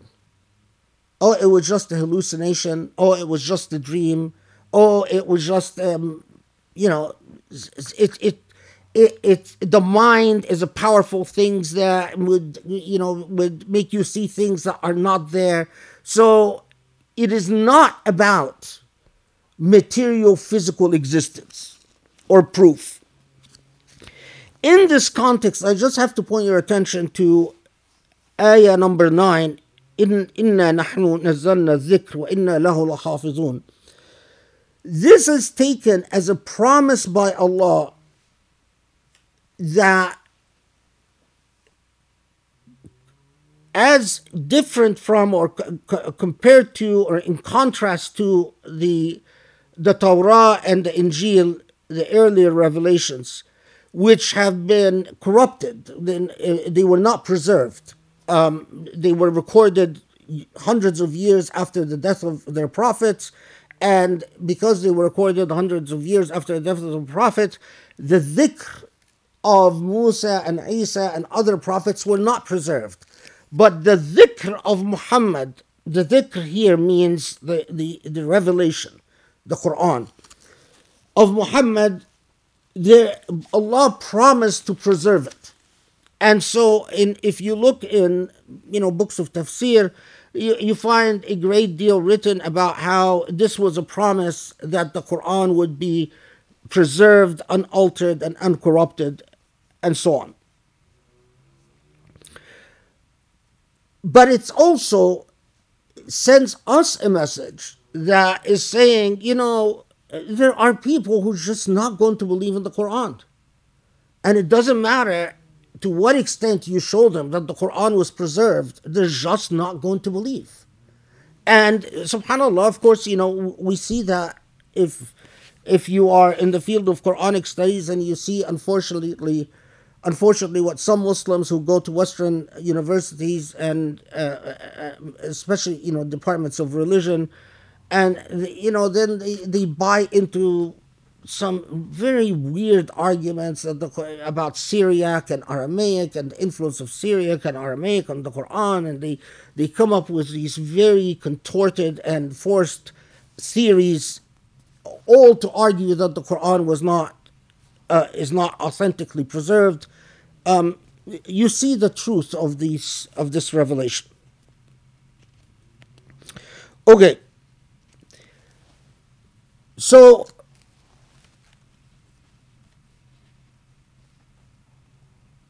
an interesting footnote here when it says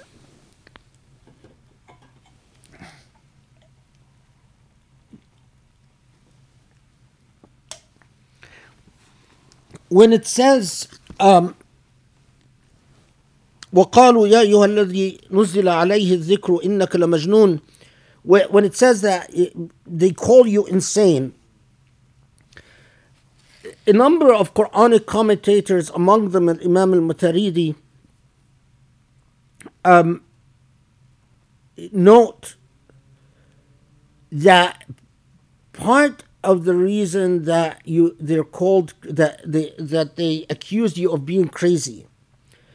Al Maturidi and a number of other theologians say that this is because people who believe in this cause, like Muhammad والسلام, and like all the prophets, يظهرون الخلاف للفراعنة والجبابرة that part and parcel of this cause is defying tyrants والفراعنة والجبابرة يقتلون من يخالفهم and tyrants are in the practice of killing and torturing those who defy them. And that for most people to go up against tyrants is a form of insanity. So, note here what are the implications of this in our modern language is defying power. It's very significant that at the same time that you see all these Muslims these days who tell you that our relationship to power, political power, I mean, should be submission and obedience. You should the, the, the, in the Islamic tradition, there are many who believed that the essence of Islam is defying tyrants. And that for the common person who lives without a cause, well, the way you should deal with power is to befriend power, not defy power. And this is a, what, a, my understanding of the Quran is that there is no way that you can befriend and absorb the Quran in your heart and live and accept the corruptions of power as just and right. If the Quran penetrates your heart, your relationship with power will be either defiance or at a minimum distance that is why, for me, any person that claims religious authority or positions himself or herself as an expert in Islamic sciences and is close to the annals and institutions of power, for me, lacks credibility. Their credibility is suspect to honor principles and ethics, at a minimum, you must maintain distance from power and the corruptions of power, if not outright defy it. And so it is interesting that at least the way, because this is something that you know has been obfuscated in Islamic history. Muhammad was seen as a man who defied the institutions of power in Mecca. And because he defied the institutions of power and stood with the powerless, he was accused of being crazy. But this is precisely the point that if you also look at the Quranic revelation about the story of the prophets from beginning to end, all these prophets stood in defiance to the corruptions of power. and suffered as a result. I mean, many of them paid very dearly for that.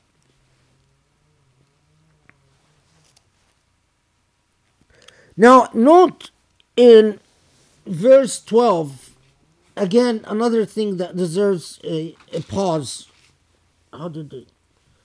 So note it says كذلك نسلكه في قلوب المجرمين. This is translated as Thus we place it into the hearts of the guilty.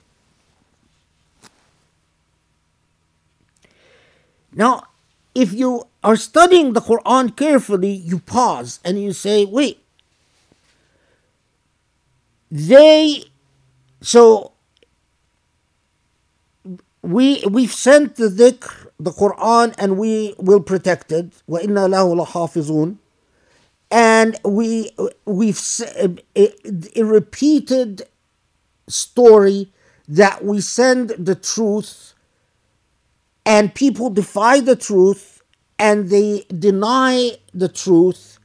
And and in fact these there are some people so committed to not seeing the truth that even if we took them up in the heavens they would still deny it deny it and say we hallucinated so when this verse says, كَذَلِكَ نُسْلِكُهُ فِي قُلُوبِ الْمُجْرِمِينَ So that thus we place it in the hearts of the guilty. Place what?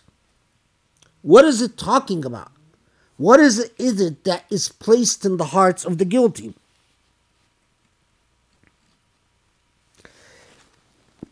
Is it saying that what we place in the hearts of the guilty is defiance of the truth. In other words, that they want to disbelieve, so God says, okay, fine, then I will help you disbelieve. And defiance of the truth is placed in their heart? Or is it saying something else? Now, note here, and this is when we talk about the eloquence of the Quran and, and just the, this is precisely the type of things we mean. The use of the word nuslikuhu. Nuslikuhu doesn't mean place, it doesn't mean something that is placed in the heart. It means something that passes through the heart. So if you wanted,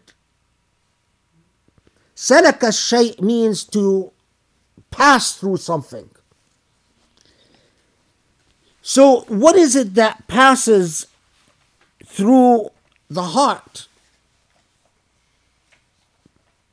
Remember this beginning of the, uh, the, the of the surah. Perhaps those who disbelieve would wish to be Muslims. The truth visits the hearts of the disbelievers, but it doesn't settle there, it doesn't nest. It, every, all of you, this is again educating the Prophet and Muslims about the nature of truth. The truth visits the hearts of all types of people. And whether it nests or doesn't nest depends on what you do with it. Most people, the truth comes to them, tickles them, grabs their attention momentarily, but then eludes them, escapes them. That's what nuslikuhu is. It comes and passes through. And because they fail to make the commitment, it is not that they make a commitment to falsehood. No. It is that they fail to make a commitment to truthhood. Because they fail to make a commitment to truthhood, they remain confused. And because they remain confused, they are susceptible to convincing themselves that they didn't see the truth. So if they rise up in the heavens, they're going to say, Oh, we hallucinated it. When you say we hallucinated it, it's not that you are committed to falsehood, you are committed to confusion. You are committed to being lost. That's what Surah Al Hijr is telling you. Now it's time for me to give you a little reveal. As we will see, this surah is called Al Hijr. This begs the question what is Al Hijr?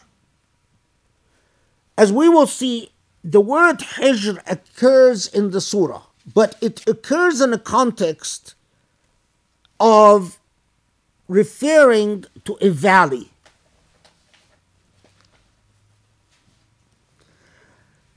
For years, I wanted to understand why the surah was called Al Hijr.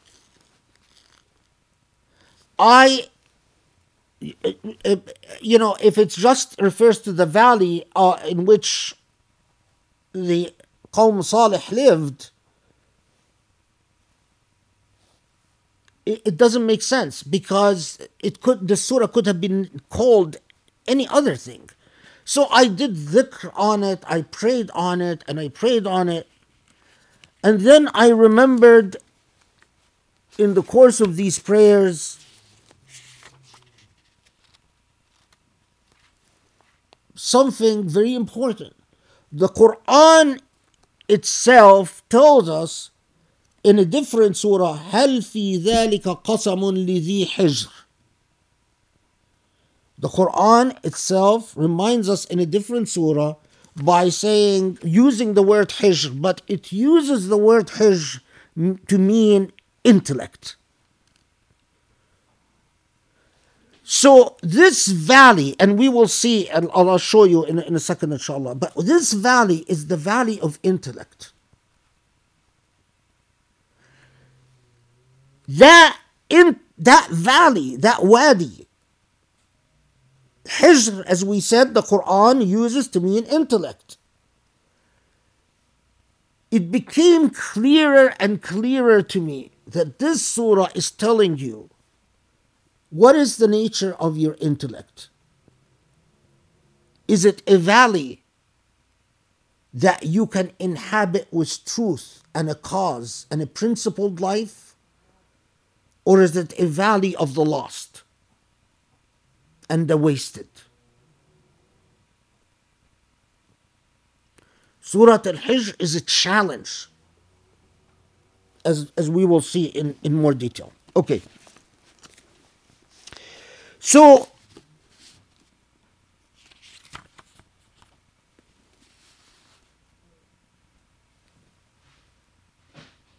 it's it's it's disciplining and educating and raising the Prophet ﷺ and those who believe those Muslims who are going to carry a huge burden, the, the burden of the Islamic message, and saying, listen, you know, don't expect that, don't understand there are a lot of people who are committed to being lost in life. They're confused, they're lost, and they are addicted to being lost. And truths will come to them and elude them. And they have the capability to convince themselves of anything that keeps them lost. Because people do become convicted, uh, addicted to misery and also addicted to confusion.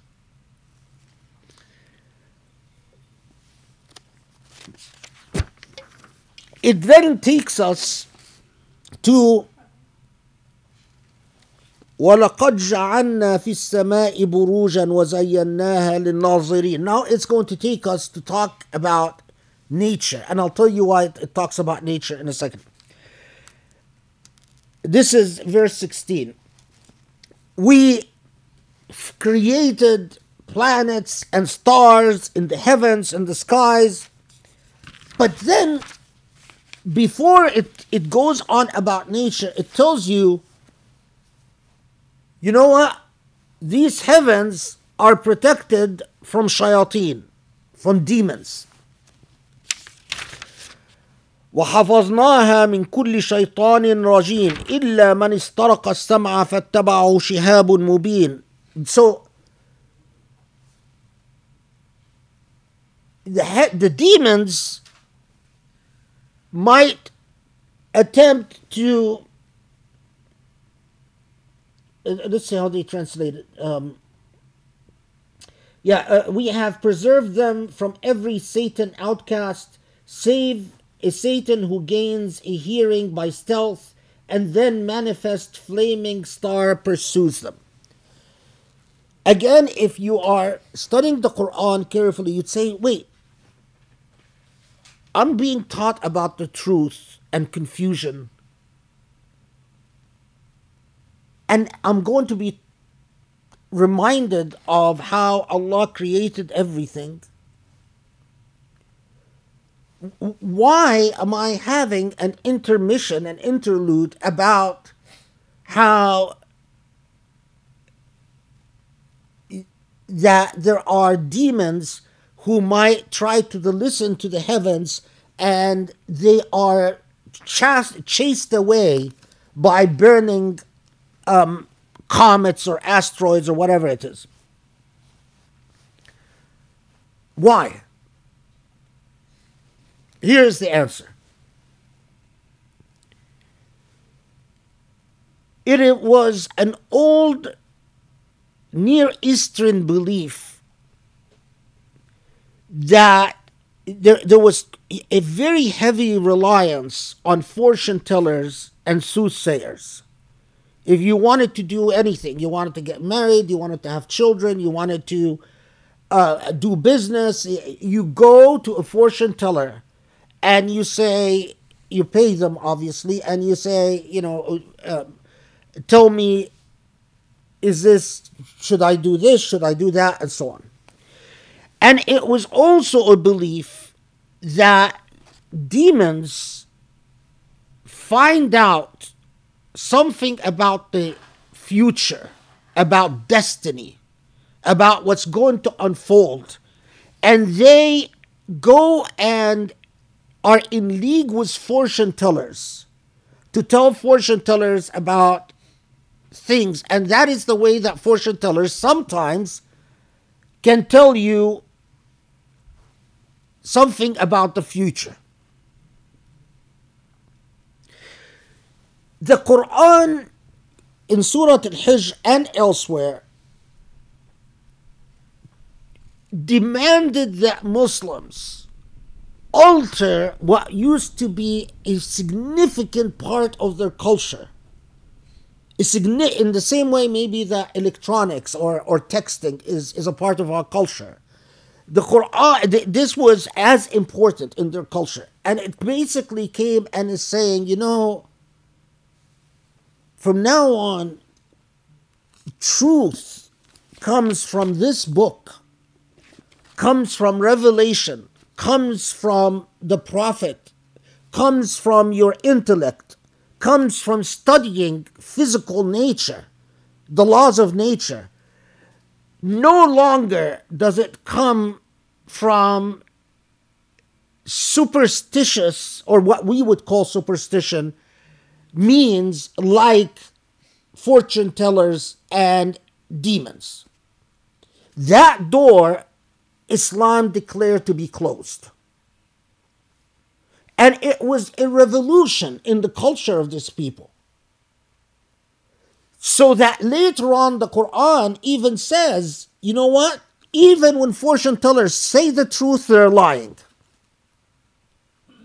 Because although they might give you a fact, the fact that, although they might give you a fact, uh, tomorrow your brother will have an accident, and it might come true. But that the reference system for that fact is untrue. In other words, that the logic for existence upon which a fortune teller relies in giving you that fact is a lie. So, for instance, if you translate to the, our modern age, fortune tellers will tell you there is a god of the south and a god of the north, there, there's and a god of the west and east, and that these gods are there. Fortune tellers will tell you, "Oh, my spiritual guide whispers in my ears, and this is how I hear the dead." Fortune tellers will tell you that there is the god of earth, the god of wind, the god of sea, the god of for you know fortune tellers. If if you watch any of these crazy programs about um, uh, uh, like what oh, Amy, what's the program called? Oh. Um, I don't remember. Paranormal something. Yeah, the the paranormal shows. You might get a little bit of truth but the total picture is a lie. So, you know, you can be easily misled because you're getting little facts or what could turn out to be facts, but you're not getting the, the essential metaphysical truth about the non material world. And so when the Quran said this, it was also saying to them, listen, truth doesn't come from your fate being decided by the stars and the constellations, because also the old Near Easterns very much believed in the influence of star constellations upon your life. Uh, th- this is what we, you know, you say, uh, what, um, ho- what's your horoscope? You know, Scorpio, uh, whatever these things. Uh, for the, for Near Easterns at that time, it was an essential part of life. The constellations influenced you. The Quran came and abrogated all of that, and took people to a new phase in rationality and belief. No, it's not constellations anymore. This is not where the truth comes from.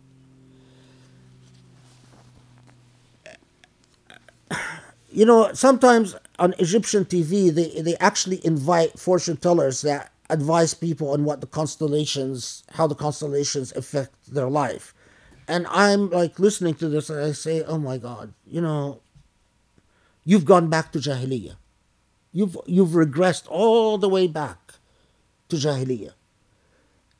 Because part, the Quran came and, and told you, no, no, that's not how you deal with the challenges of your life. You don't turn to superstitions like the constellations. Is it possible, by the way, is it possible? And this is, you know, if you were, if we were doing the interactive things, meaning the, the students who are living and working with me, I would have told you much more about this. But is it possible for demons to actually sneak and hear, overhear something and come back and work with a fortune teller? Um, in other words, risk being chased by fire, but manage to steal a little bit of information. Yes, it is possible. And it happens all the time. But it's an ongoing battle that we are not aware of. We live our lives unaware of it. Uh, and, and you shouldn't be aware of it. Uh, you know. Um, yeah, it, it is it, it, it is for for crazy people like me to to study and, and but then for rational people like you to completely ignore and not engage. Okay. What does that mean for us living here?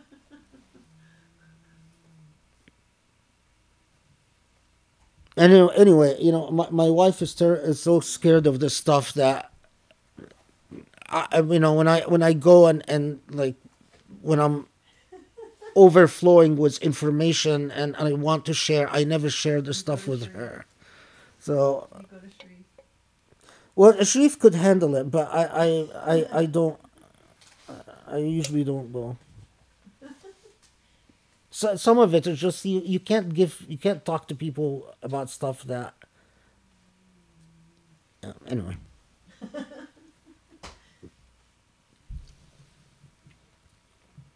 now, note then. The Quran then takes you in a journey about nature. Why does the Quran take you into a journey about nature? Remembers that Surah Al Hijr is a commitment to the holistic truth and total truth, and a, a, a systematic and committed way of life, and to understand that this creation, again, that same thing that this creation has an owner that if you reflect upon this creation, so it says, وأرسلنا الرياح لواقح فأنزلنا من السماء ماء فأسقيناكموه وما أنتم له بخازنين. Excuse me. When it, it says we, we've sent, um, how did this guy translate it? Wait, um, 22.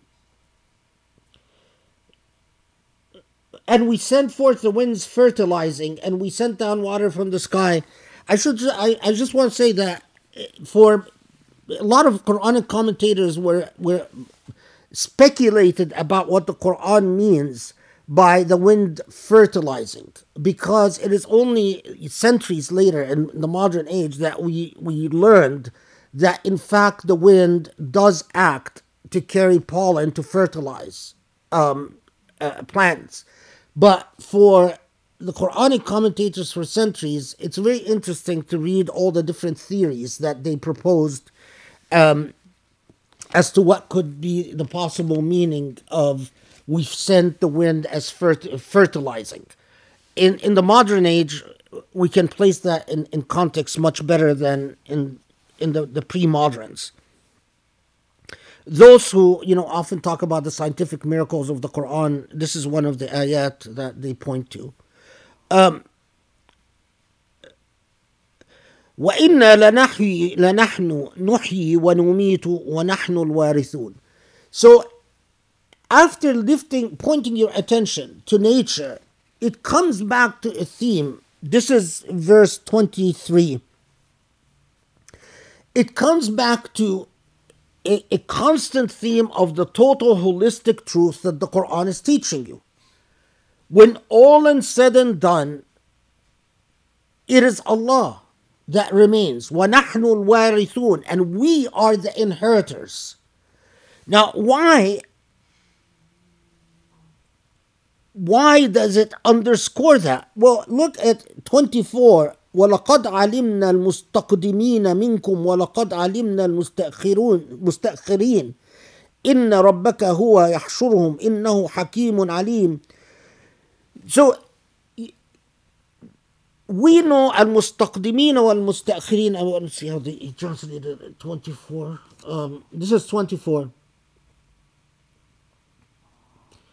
And we indeed know those among you who advance, and we indeed know those who lag behind. Yeah, المستقدمين والمستأخرين meaning we have total knowledge of those who came before and those who will come after. And when all is said and done, we are the inheritors. Now, there is a very critical point here, and that Surah Al Hijr will, will underscore. If Allah is not the inheritor, and if there is no accountability, this life is meaningless. The only thing that gives life meaning is, in fact, that there is an inheritor and there is accountability. And we will see that in a second. Understand that either you commit to a meaningful life which has an end and has an owner and has an inheritor and has consequences, or you will be in a confused state where you're not sure why you exist at all and why you came to this earth because there is no inheritor. So you can't say my existence is purposeful. It could be just mere coincidence or an accident. I am coincidence. Well, if you're coincidence, then you're also lacking any meaning. Okay. ولقد خلقنا الإنسان من صلصال من حمأ مسنون We've created, created human beings from clay والجان خلقناه من من uh, قبل من نار السموم and jinn were created before human beings from smokeless fire وإذ قال ربك للملائكة إني خالق بشرا من صلصال من حمأ مسنون فإذا سويته ونفخت فيه من روحي فقعوا له ساجدين فسجد الملائكة كلهم أجمعين إلا إبليس أبى أن يكون من الساجدين. قال يا إبليس ما لك ألا تكون من الساجدين؟ قال لم أكن أسجد لبشر خلقته من صلصال من حمأ مسنون. قال فاخرج منها فإنك رجيم وإن عليك اللعنة إلى يوم الدين. قال رب فانظرني إلى يوم يبعثون So now it takes us it's going to t- your life has a purpose 40 minutes okay. but um, um, your life is purposeful and meaningful then it takes you to that critical moment of Iblis and the story of the prostration before Adam and Iblis's defiance of Allah subhanahu wa ta'ala.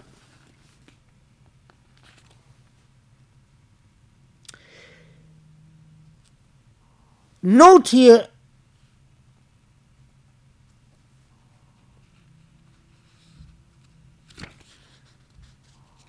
Oh, um, I, I wrote myself a note that I forgot to tell you about. Um, eh, another thing about the reference in Surah Al-Hijr to the sky and to the to the stars and heavens. Um, at the time of the Prophet والسلام, just so you know that you know people who like to pontificate and uh, pretend that they're they're they're, they're experts it's an ailment of the human soul that existed even at the time of the Prophet. You'd think, I mean, just think about it. The Prophet is living right there, but if you have the disease of you know, I like to be looked at as an authority, it's going to act out even if the Prophet is there. So at the time that the Prophet was there in Mecca, there were a group of people who would get together and study the Quran, that what was revealed by the time, and and they said that it is haram to look at the heavens to to um, and the, the that that idea spread among them that it is haram to look at the heavens, it is haram to to reflect upon the heavens. That uh, and the Quran part of what Surah Al Hijr did is that it came and basically told these people, oh, oh, you know, no, Allah wants you to look at the heavens and reflect upon the heavens. Um, I've always thought it's interesting because you know if, you'd think that if the prophet is right there, it would be easy. Just go ask the prophet. But no, they, these people wanted to, you know, like the, the the human ego always draws you to pontificate, even about things that you don't know.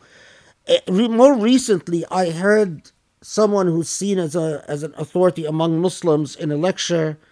Um, well, when I could hear in the old days, um, I mean, just a year ago. And he was uh, giving a talk, and then he was mocking Muslims that when they they uh, do dua, they look at the heavens, and he's saying, "Oh well, you know how how do you know uh, where where are the heavens? Because the earth is a is circular. So how do you know what's up and down?" And I thought myself, just this guy is looked at as an authority among American Muslims. What an idiot! I mean, all you have to do is read the Quran and, and know that looking at the heavens and reflecting upon the heavens is an entirely legitimate thing. Anyway, so maybe certain things just don't change.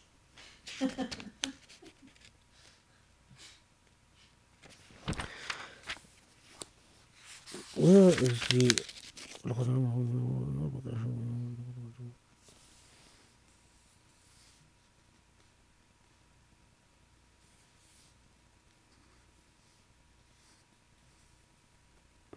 Yeah, um, when in ayah number 20, um, when, how did he translate? Ayah number 20, which says, We place there a means of livelihood and for, uh, for you and for those for whom you provide not. Uh, this is the, the, the important thing about this, this ayah is that earth and sustenance on earth, you, you have a right for what Allah gives you. But when it says, when what you, what, how do you put it? And for whom you provide not, وَمَنْ لَسْتُمْ لَهُ بِرَازِقِينَ This is a reference to animals, living creatures on earth their rizq is an entitlement from Allah. So among the, the, the things that when I was praying, when I reached ayah 20, I saw clearly, at least to me, and Allahu Alam, from Madadullah, that you do not have a right to deny other living creatures their sustenance, their rizq from Allah. You can't come and destroy nature and deny birds or insects or um, animals, whatever animals are living in, in a, and say, well, you know, it's all just human need. the earth, when, whatever you do, you have to respect the rizq of non humans that share the earth with you. Um, for those of you who are interested in Islamic environmentalism, I, I point your attention to, even if you read the commentators on ayah number 20, you'll see that centuries ago, commentators were saying when it says, وَمَنْ لَسْتُمْ لَهُ بِرَازِقِينَ is talking about birds and animals and living creatures. Well, if Allah says you have a right, but they have a right, then the challenge is to figure out how to share that right justly and fairly. Um,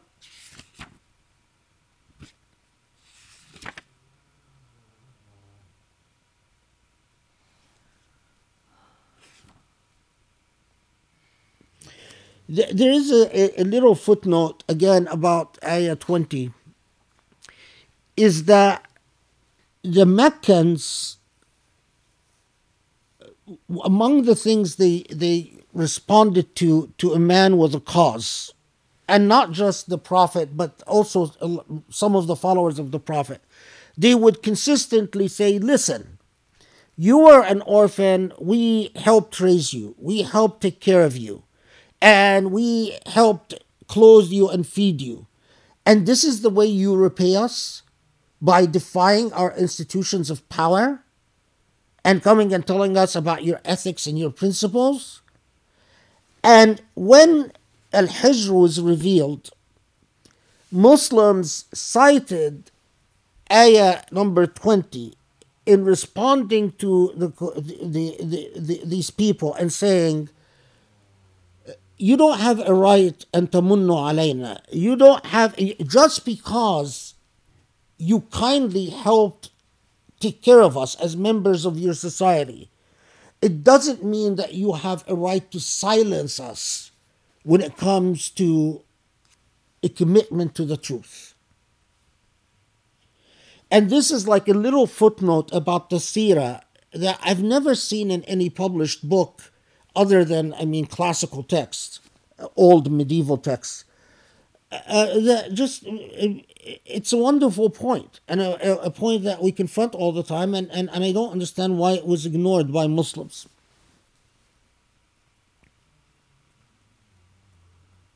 Okay. We come to the defiance of iblis when allah then takes us to the narrative about Iblis, Shaitan defying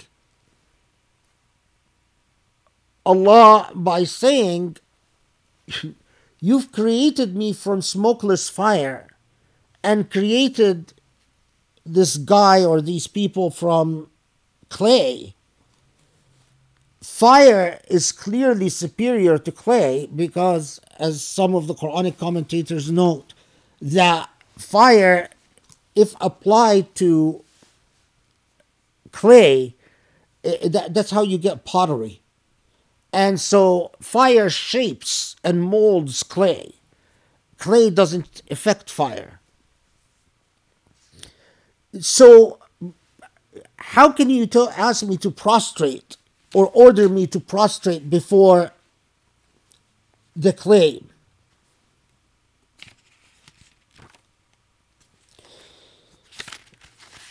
Um, I'm I'm looking for for a quote. I don't remember if I wrote it down or not.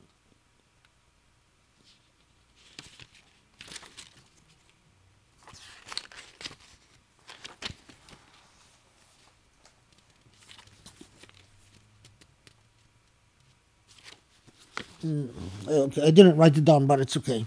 It, it was a nice quote from Imam Al Hassan, radiallahu an, uh, about this, but I'm blanking out, and apparently I didn't write it. But anyway, so there are two major sins that shaitan commits. One, which I've talked about before in different contexts, I gave a khutbah about it. What we call the, the sin of racism. I am superior to Adam because I am of a substance and Adam of a, a different substance, and my substance, my nature is superior to that nature. We call that in our modern language racism.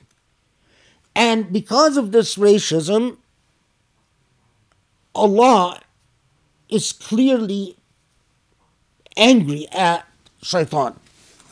But there's a, a further point, and a point that's very important for Surah Al Hijr. What is it that induces shaitan's racism? Why does shaitan yes, shaitan is ha, has an ego problem, and the ego is huge, and because of the ego, shaitan refuses to submit, and we know that the ego is the cause for confusion and loss and defiance throughout humanity, throughout history. But what is it that feeds the ego? And why is that important for the message of Surah Al Hijr? This was another thing that required many much dhikr and much prayer.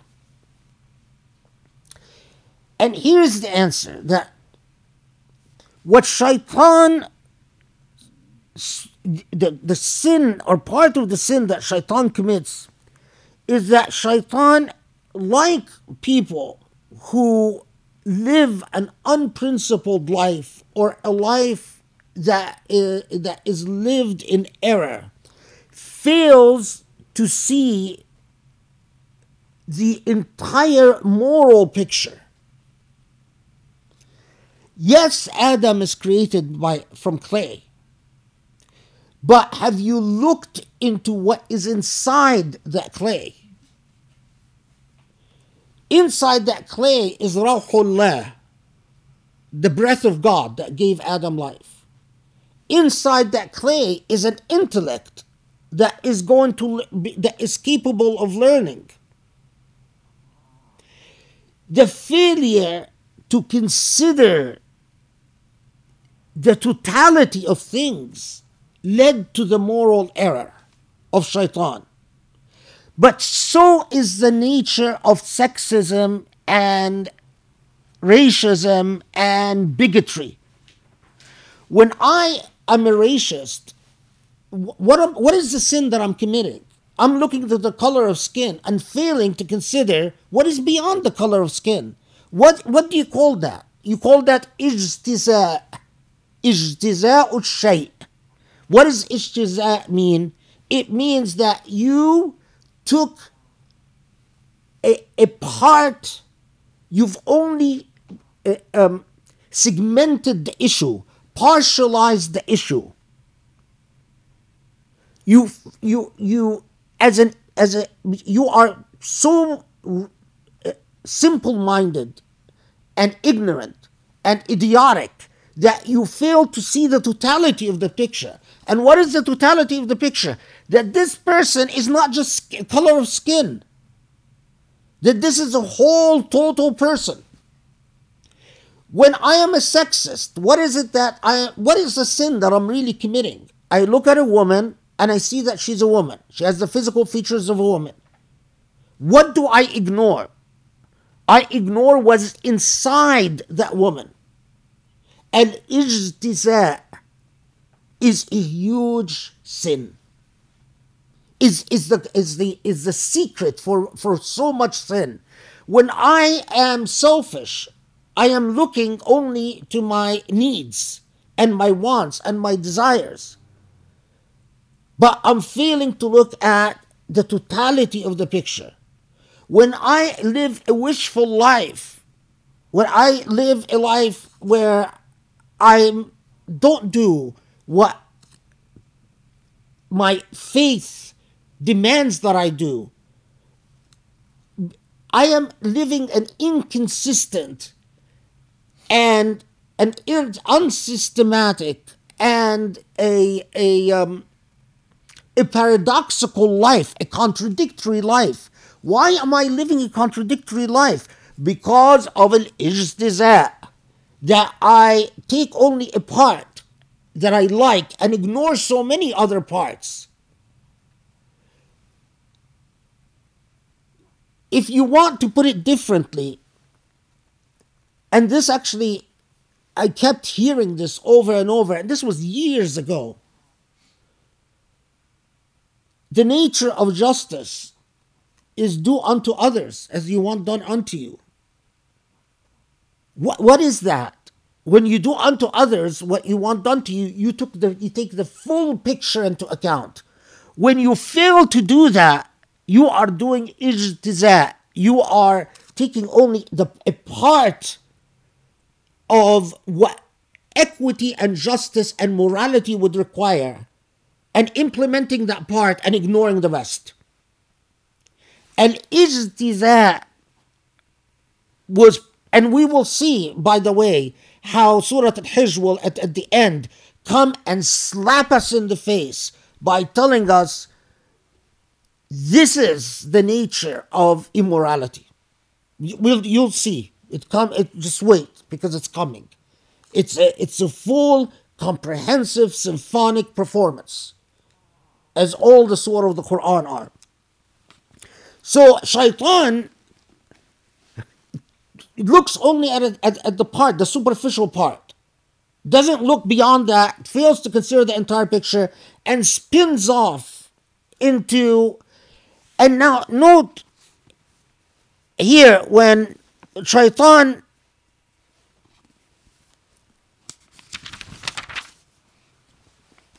is interacting with God and says that I am not going to prostrate, and um, and then uh, Allah says, okay, well you are cursed, get out of here, and Shaitan says, okay, well you know don't don't damn me now, but give me a chance that I will test them, and, and so on and so forth. Ayah number 29.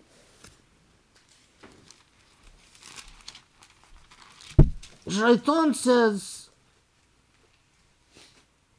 And remember when thy Lord said unto the angels, uh, no, sorry.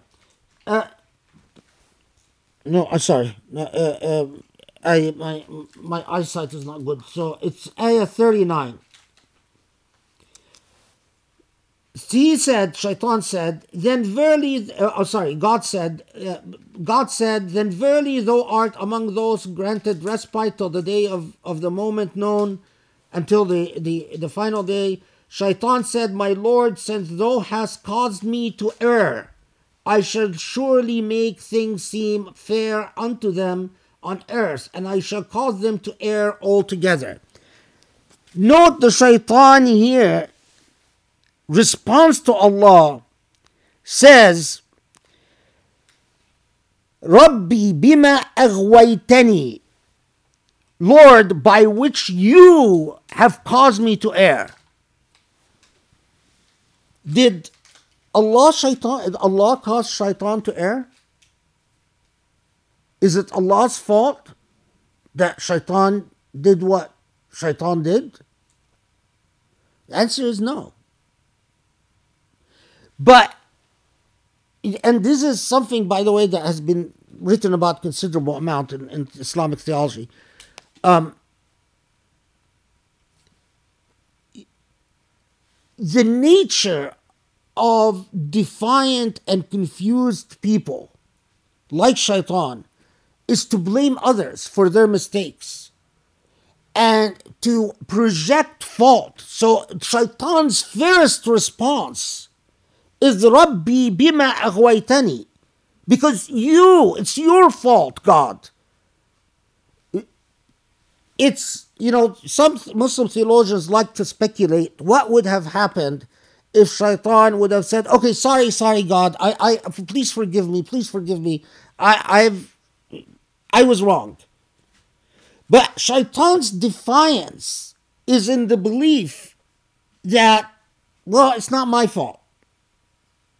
It's the fault of others. It's circumstances that forced me to put and be placed in this defiant position. Blame the circumstances. And this is what people that are weak and confused do all the time. They live, as we will see further in Surah Al Hijr. It's not my fault. You know, my moods are affected by things that happen to me. Sometimes, when they're insolent, they'll even blame God. It, it, but in effect, by the way, when you blame circumstances rather or others, rather than look inwards, you are either being impolite with God or you are in fact blaming God. But we just don't like to confront that. We just don't like to admit that. You're saying, I don't like what's happening to me and it's not my fault. So if it's not the fault of any other human beings, then who is the Lord of circumstances? It's God. This is the shaitani part. This is the part from which the shaitan enters again and again and again. Now, the good news that Surah Al Hijr, however, gives us is that, you know what? Shaitan himself admits that he has no influence over Ibadullah al Mukhlasin. Shaitan himself admits that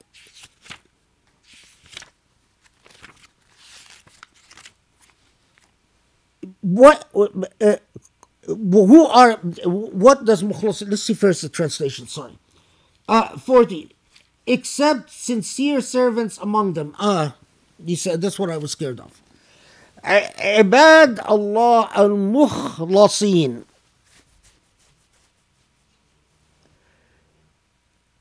it is not ibadullah al mukhlisin it is not those who are sincere servants. Al mukhlasin means those the the the, the abadullah the the the, the uh, people of God al mukhlasin meaning those who struggle to be with God. It is not that they are in a state of ikhlas already. Al mukhlasin means that they are people who struggle to be on the side of God. So it is like you are you are struggling to join a party and that party is protected by God. And what does God respond to this? قَالَ هَذَا siratun مُسْتَقِيمٌ. Here the قَالَ is me who? It's not the devil who's speaking, it's God who's speaking. And God is saying, Yes, you see, now here is a straight path. What does that mean? Here is a straight path. What Allah is telling us is that the straight there is those who struggle to be on the side of God, those who understand that the the the, the, world has a Lord and that out and has an inheritor and has an owner. Those who understand all of that, and those who understand that egoism and arrogance and bigotry bigotry means that you are not committed to seeing the truth in all its nuances and in in its full picture but you only take what you want and then you declare that in a convictional manner to be the only thing that you are committed to. And you're going to ignore the rest. That's what bigotry is. Sexism, racism, you know, what, whatever it is. You don't see the full, the, you, you refuse to give equal weight to everything that deserves equal weight. So the skin of the per- uh, person is far more important than their heart and intellect. The, the, the, the gender of a person is far more important than their, their heart and their intellect, and etc. etc. The age of a person is far important than anything else. Th- That's the partiality in knowledge and the uh, um, التجزئة. What is the straight path? The straight path is to realize all of that. هذا صراط مستقيم. Allah is saying, oh, yes, those who understand that either they are with me or they're fair game. If they're with me, they're no longer fair game.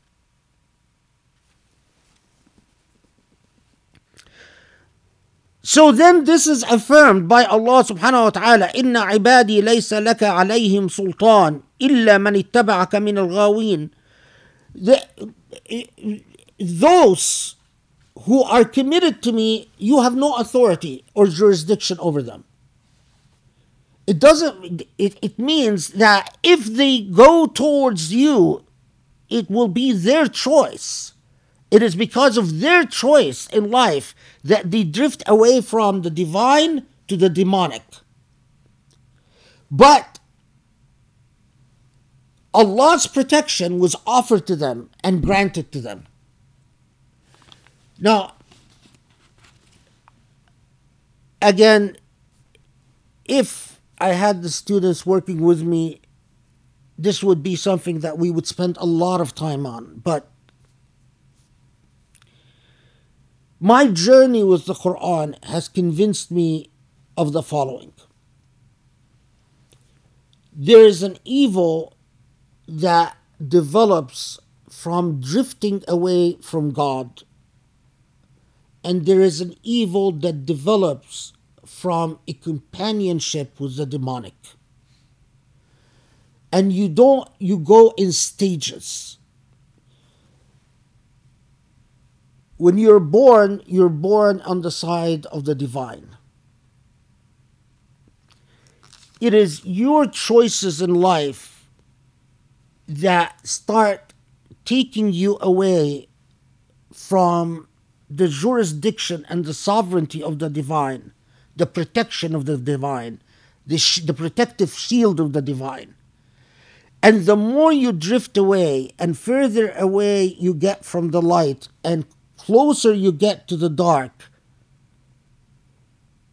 the closer you get to the territory where you are no longer erring because of failure of judgment, but erring because of an affirmative intervention of the demonic.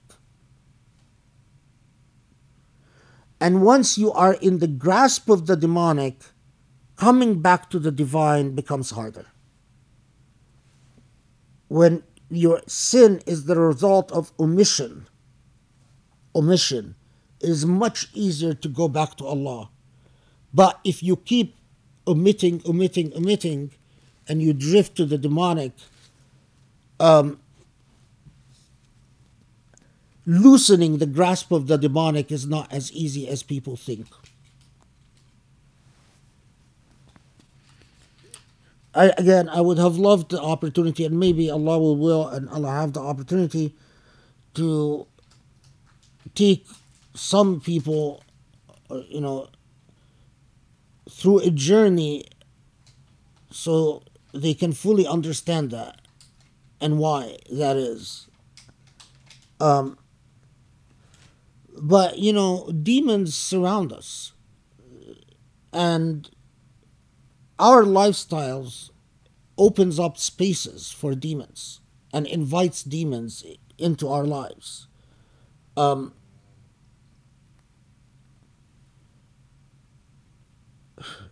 it's for people who who see this truth it it blows my mind that there are people who live wanting to believe that that evil just doesn't exist or that it it's not it doesn't interact with us it, it in fact interacts with us all the time and uh, not all jinn are evil obviously but the jinn that have committed to shaitan and the jinn that have committed to defying Allah and frankly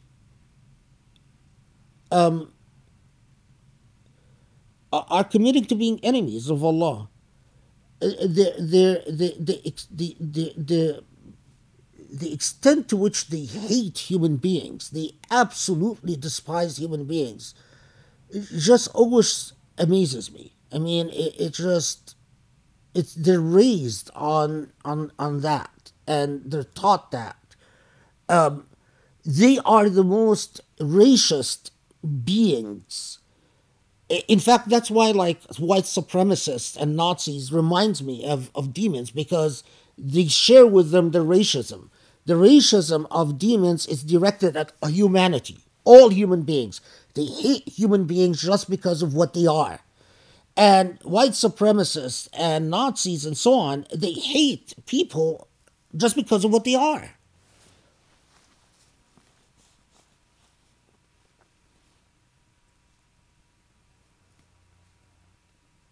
Okay. Note then after giving us this the, that principle critical principle of the demonic and the divine and what leads to the demonic and what leads to the divine as the quran regularly does it reminds us of the world of consequences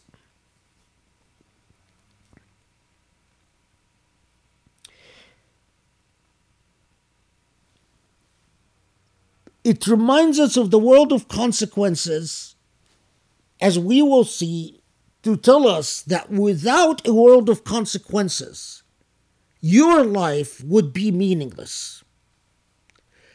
But then it brings the entire picture to us by, if you look at Ayah 49 and 50,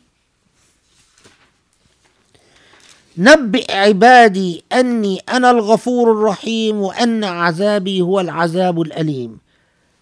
So, what is the entire picture? I, Allah, I am the most forgiving and merciful. And at the same time, my punishment is severe. What do people who are confused and lost do? They do ijtiza. Now, pay attention to this. When when it when I prayed and and and and this visited me, I kept I, I kept bawling tears. The ijtiza is those people who pick and choose with Allah subhanahu wa ta'ala.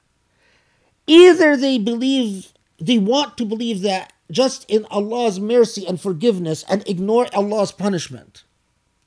And these are the wishful people, the people who think that they can live a life of sin and it doesn't matter. But then there are the other people who focus on Allah's punishment and ignore Allah's mercy and forgiveness. And these are the angry people, the fanatic people, the woe to you people. You want the total truth, commit to the balance, as we will see in Surah Al Hijr when it reminds us of the balance in a second. Commit to the truth, which is the both the forgiving and merciful and the punishing. In other words, the just.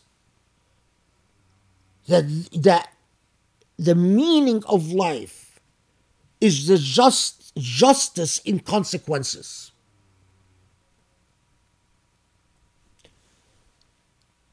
To be a balanced human being, adopt understand both in full measure and don't give an egotistical preference to one over the other according to your hawa, according to your own whim. Okay, let's uh, uh, pray Asr here because we're gonna move on to the next segment in Surah Al Hijr.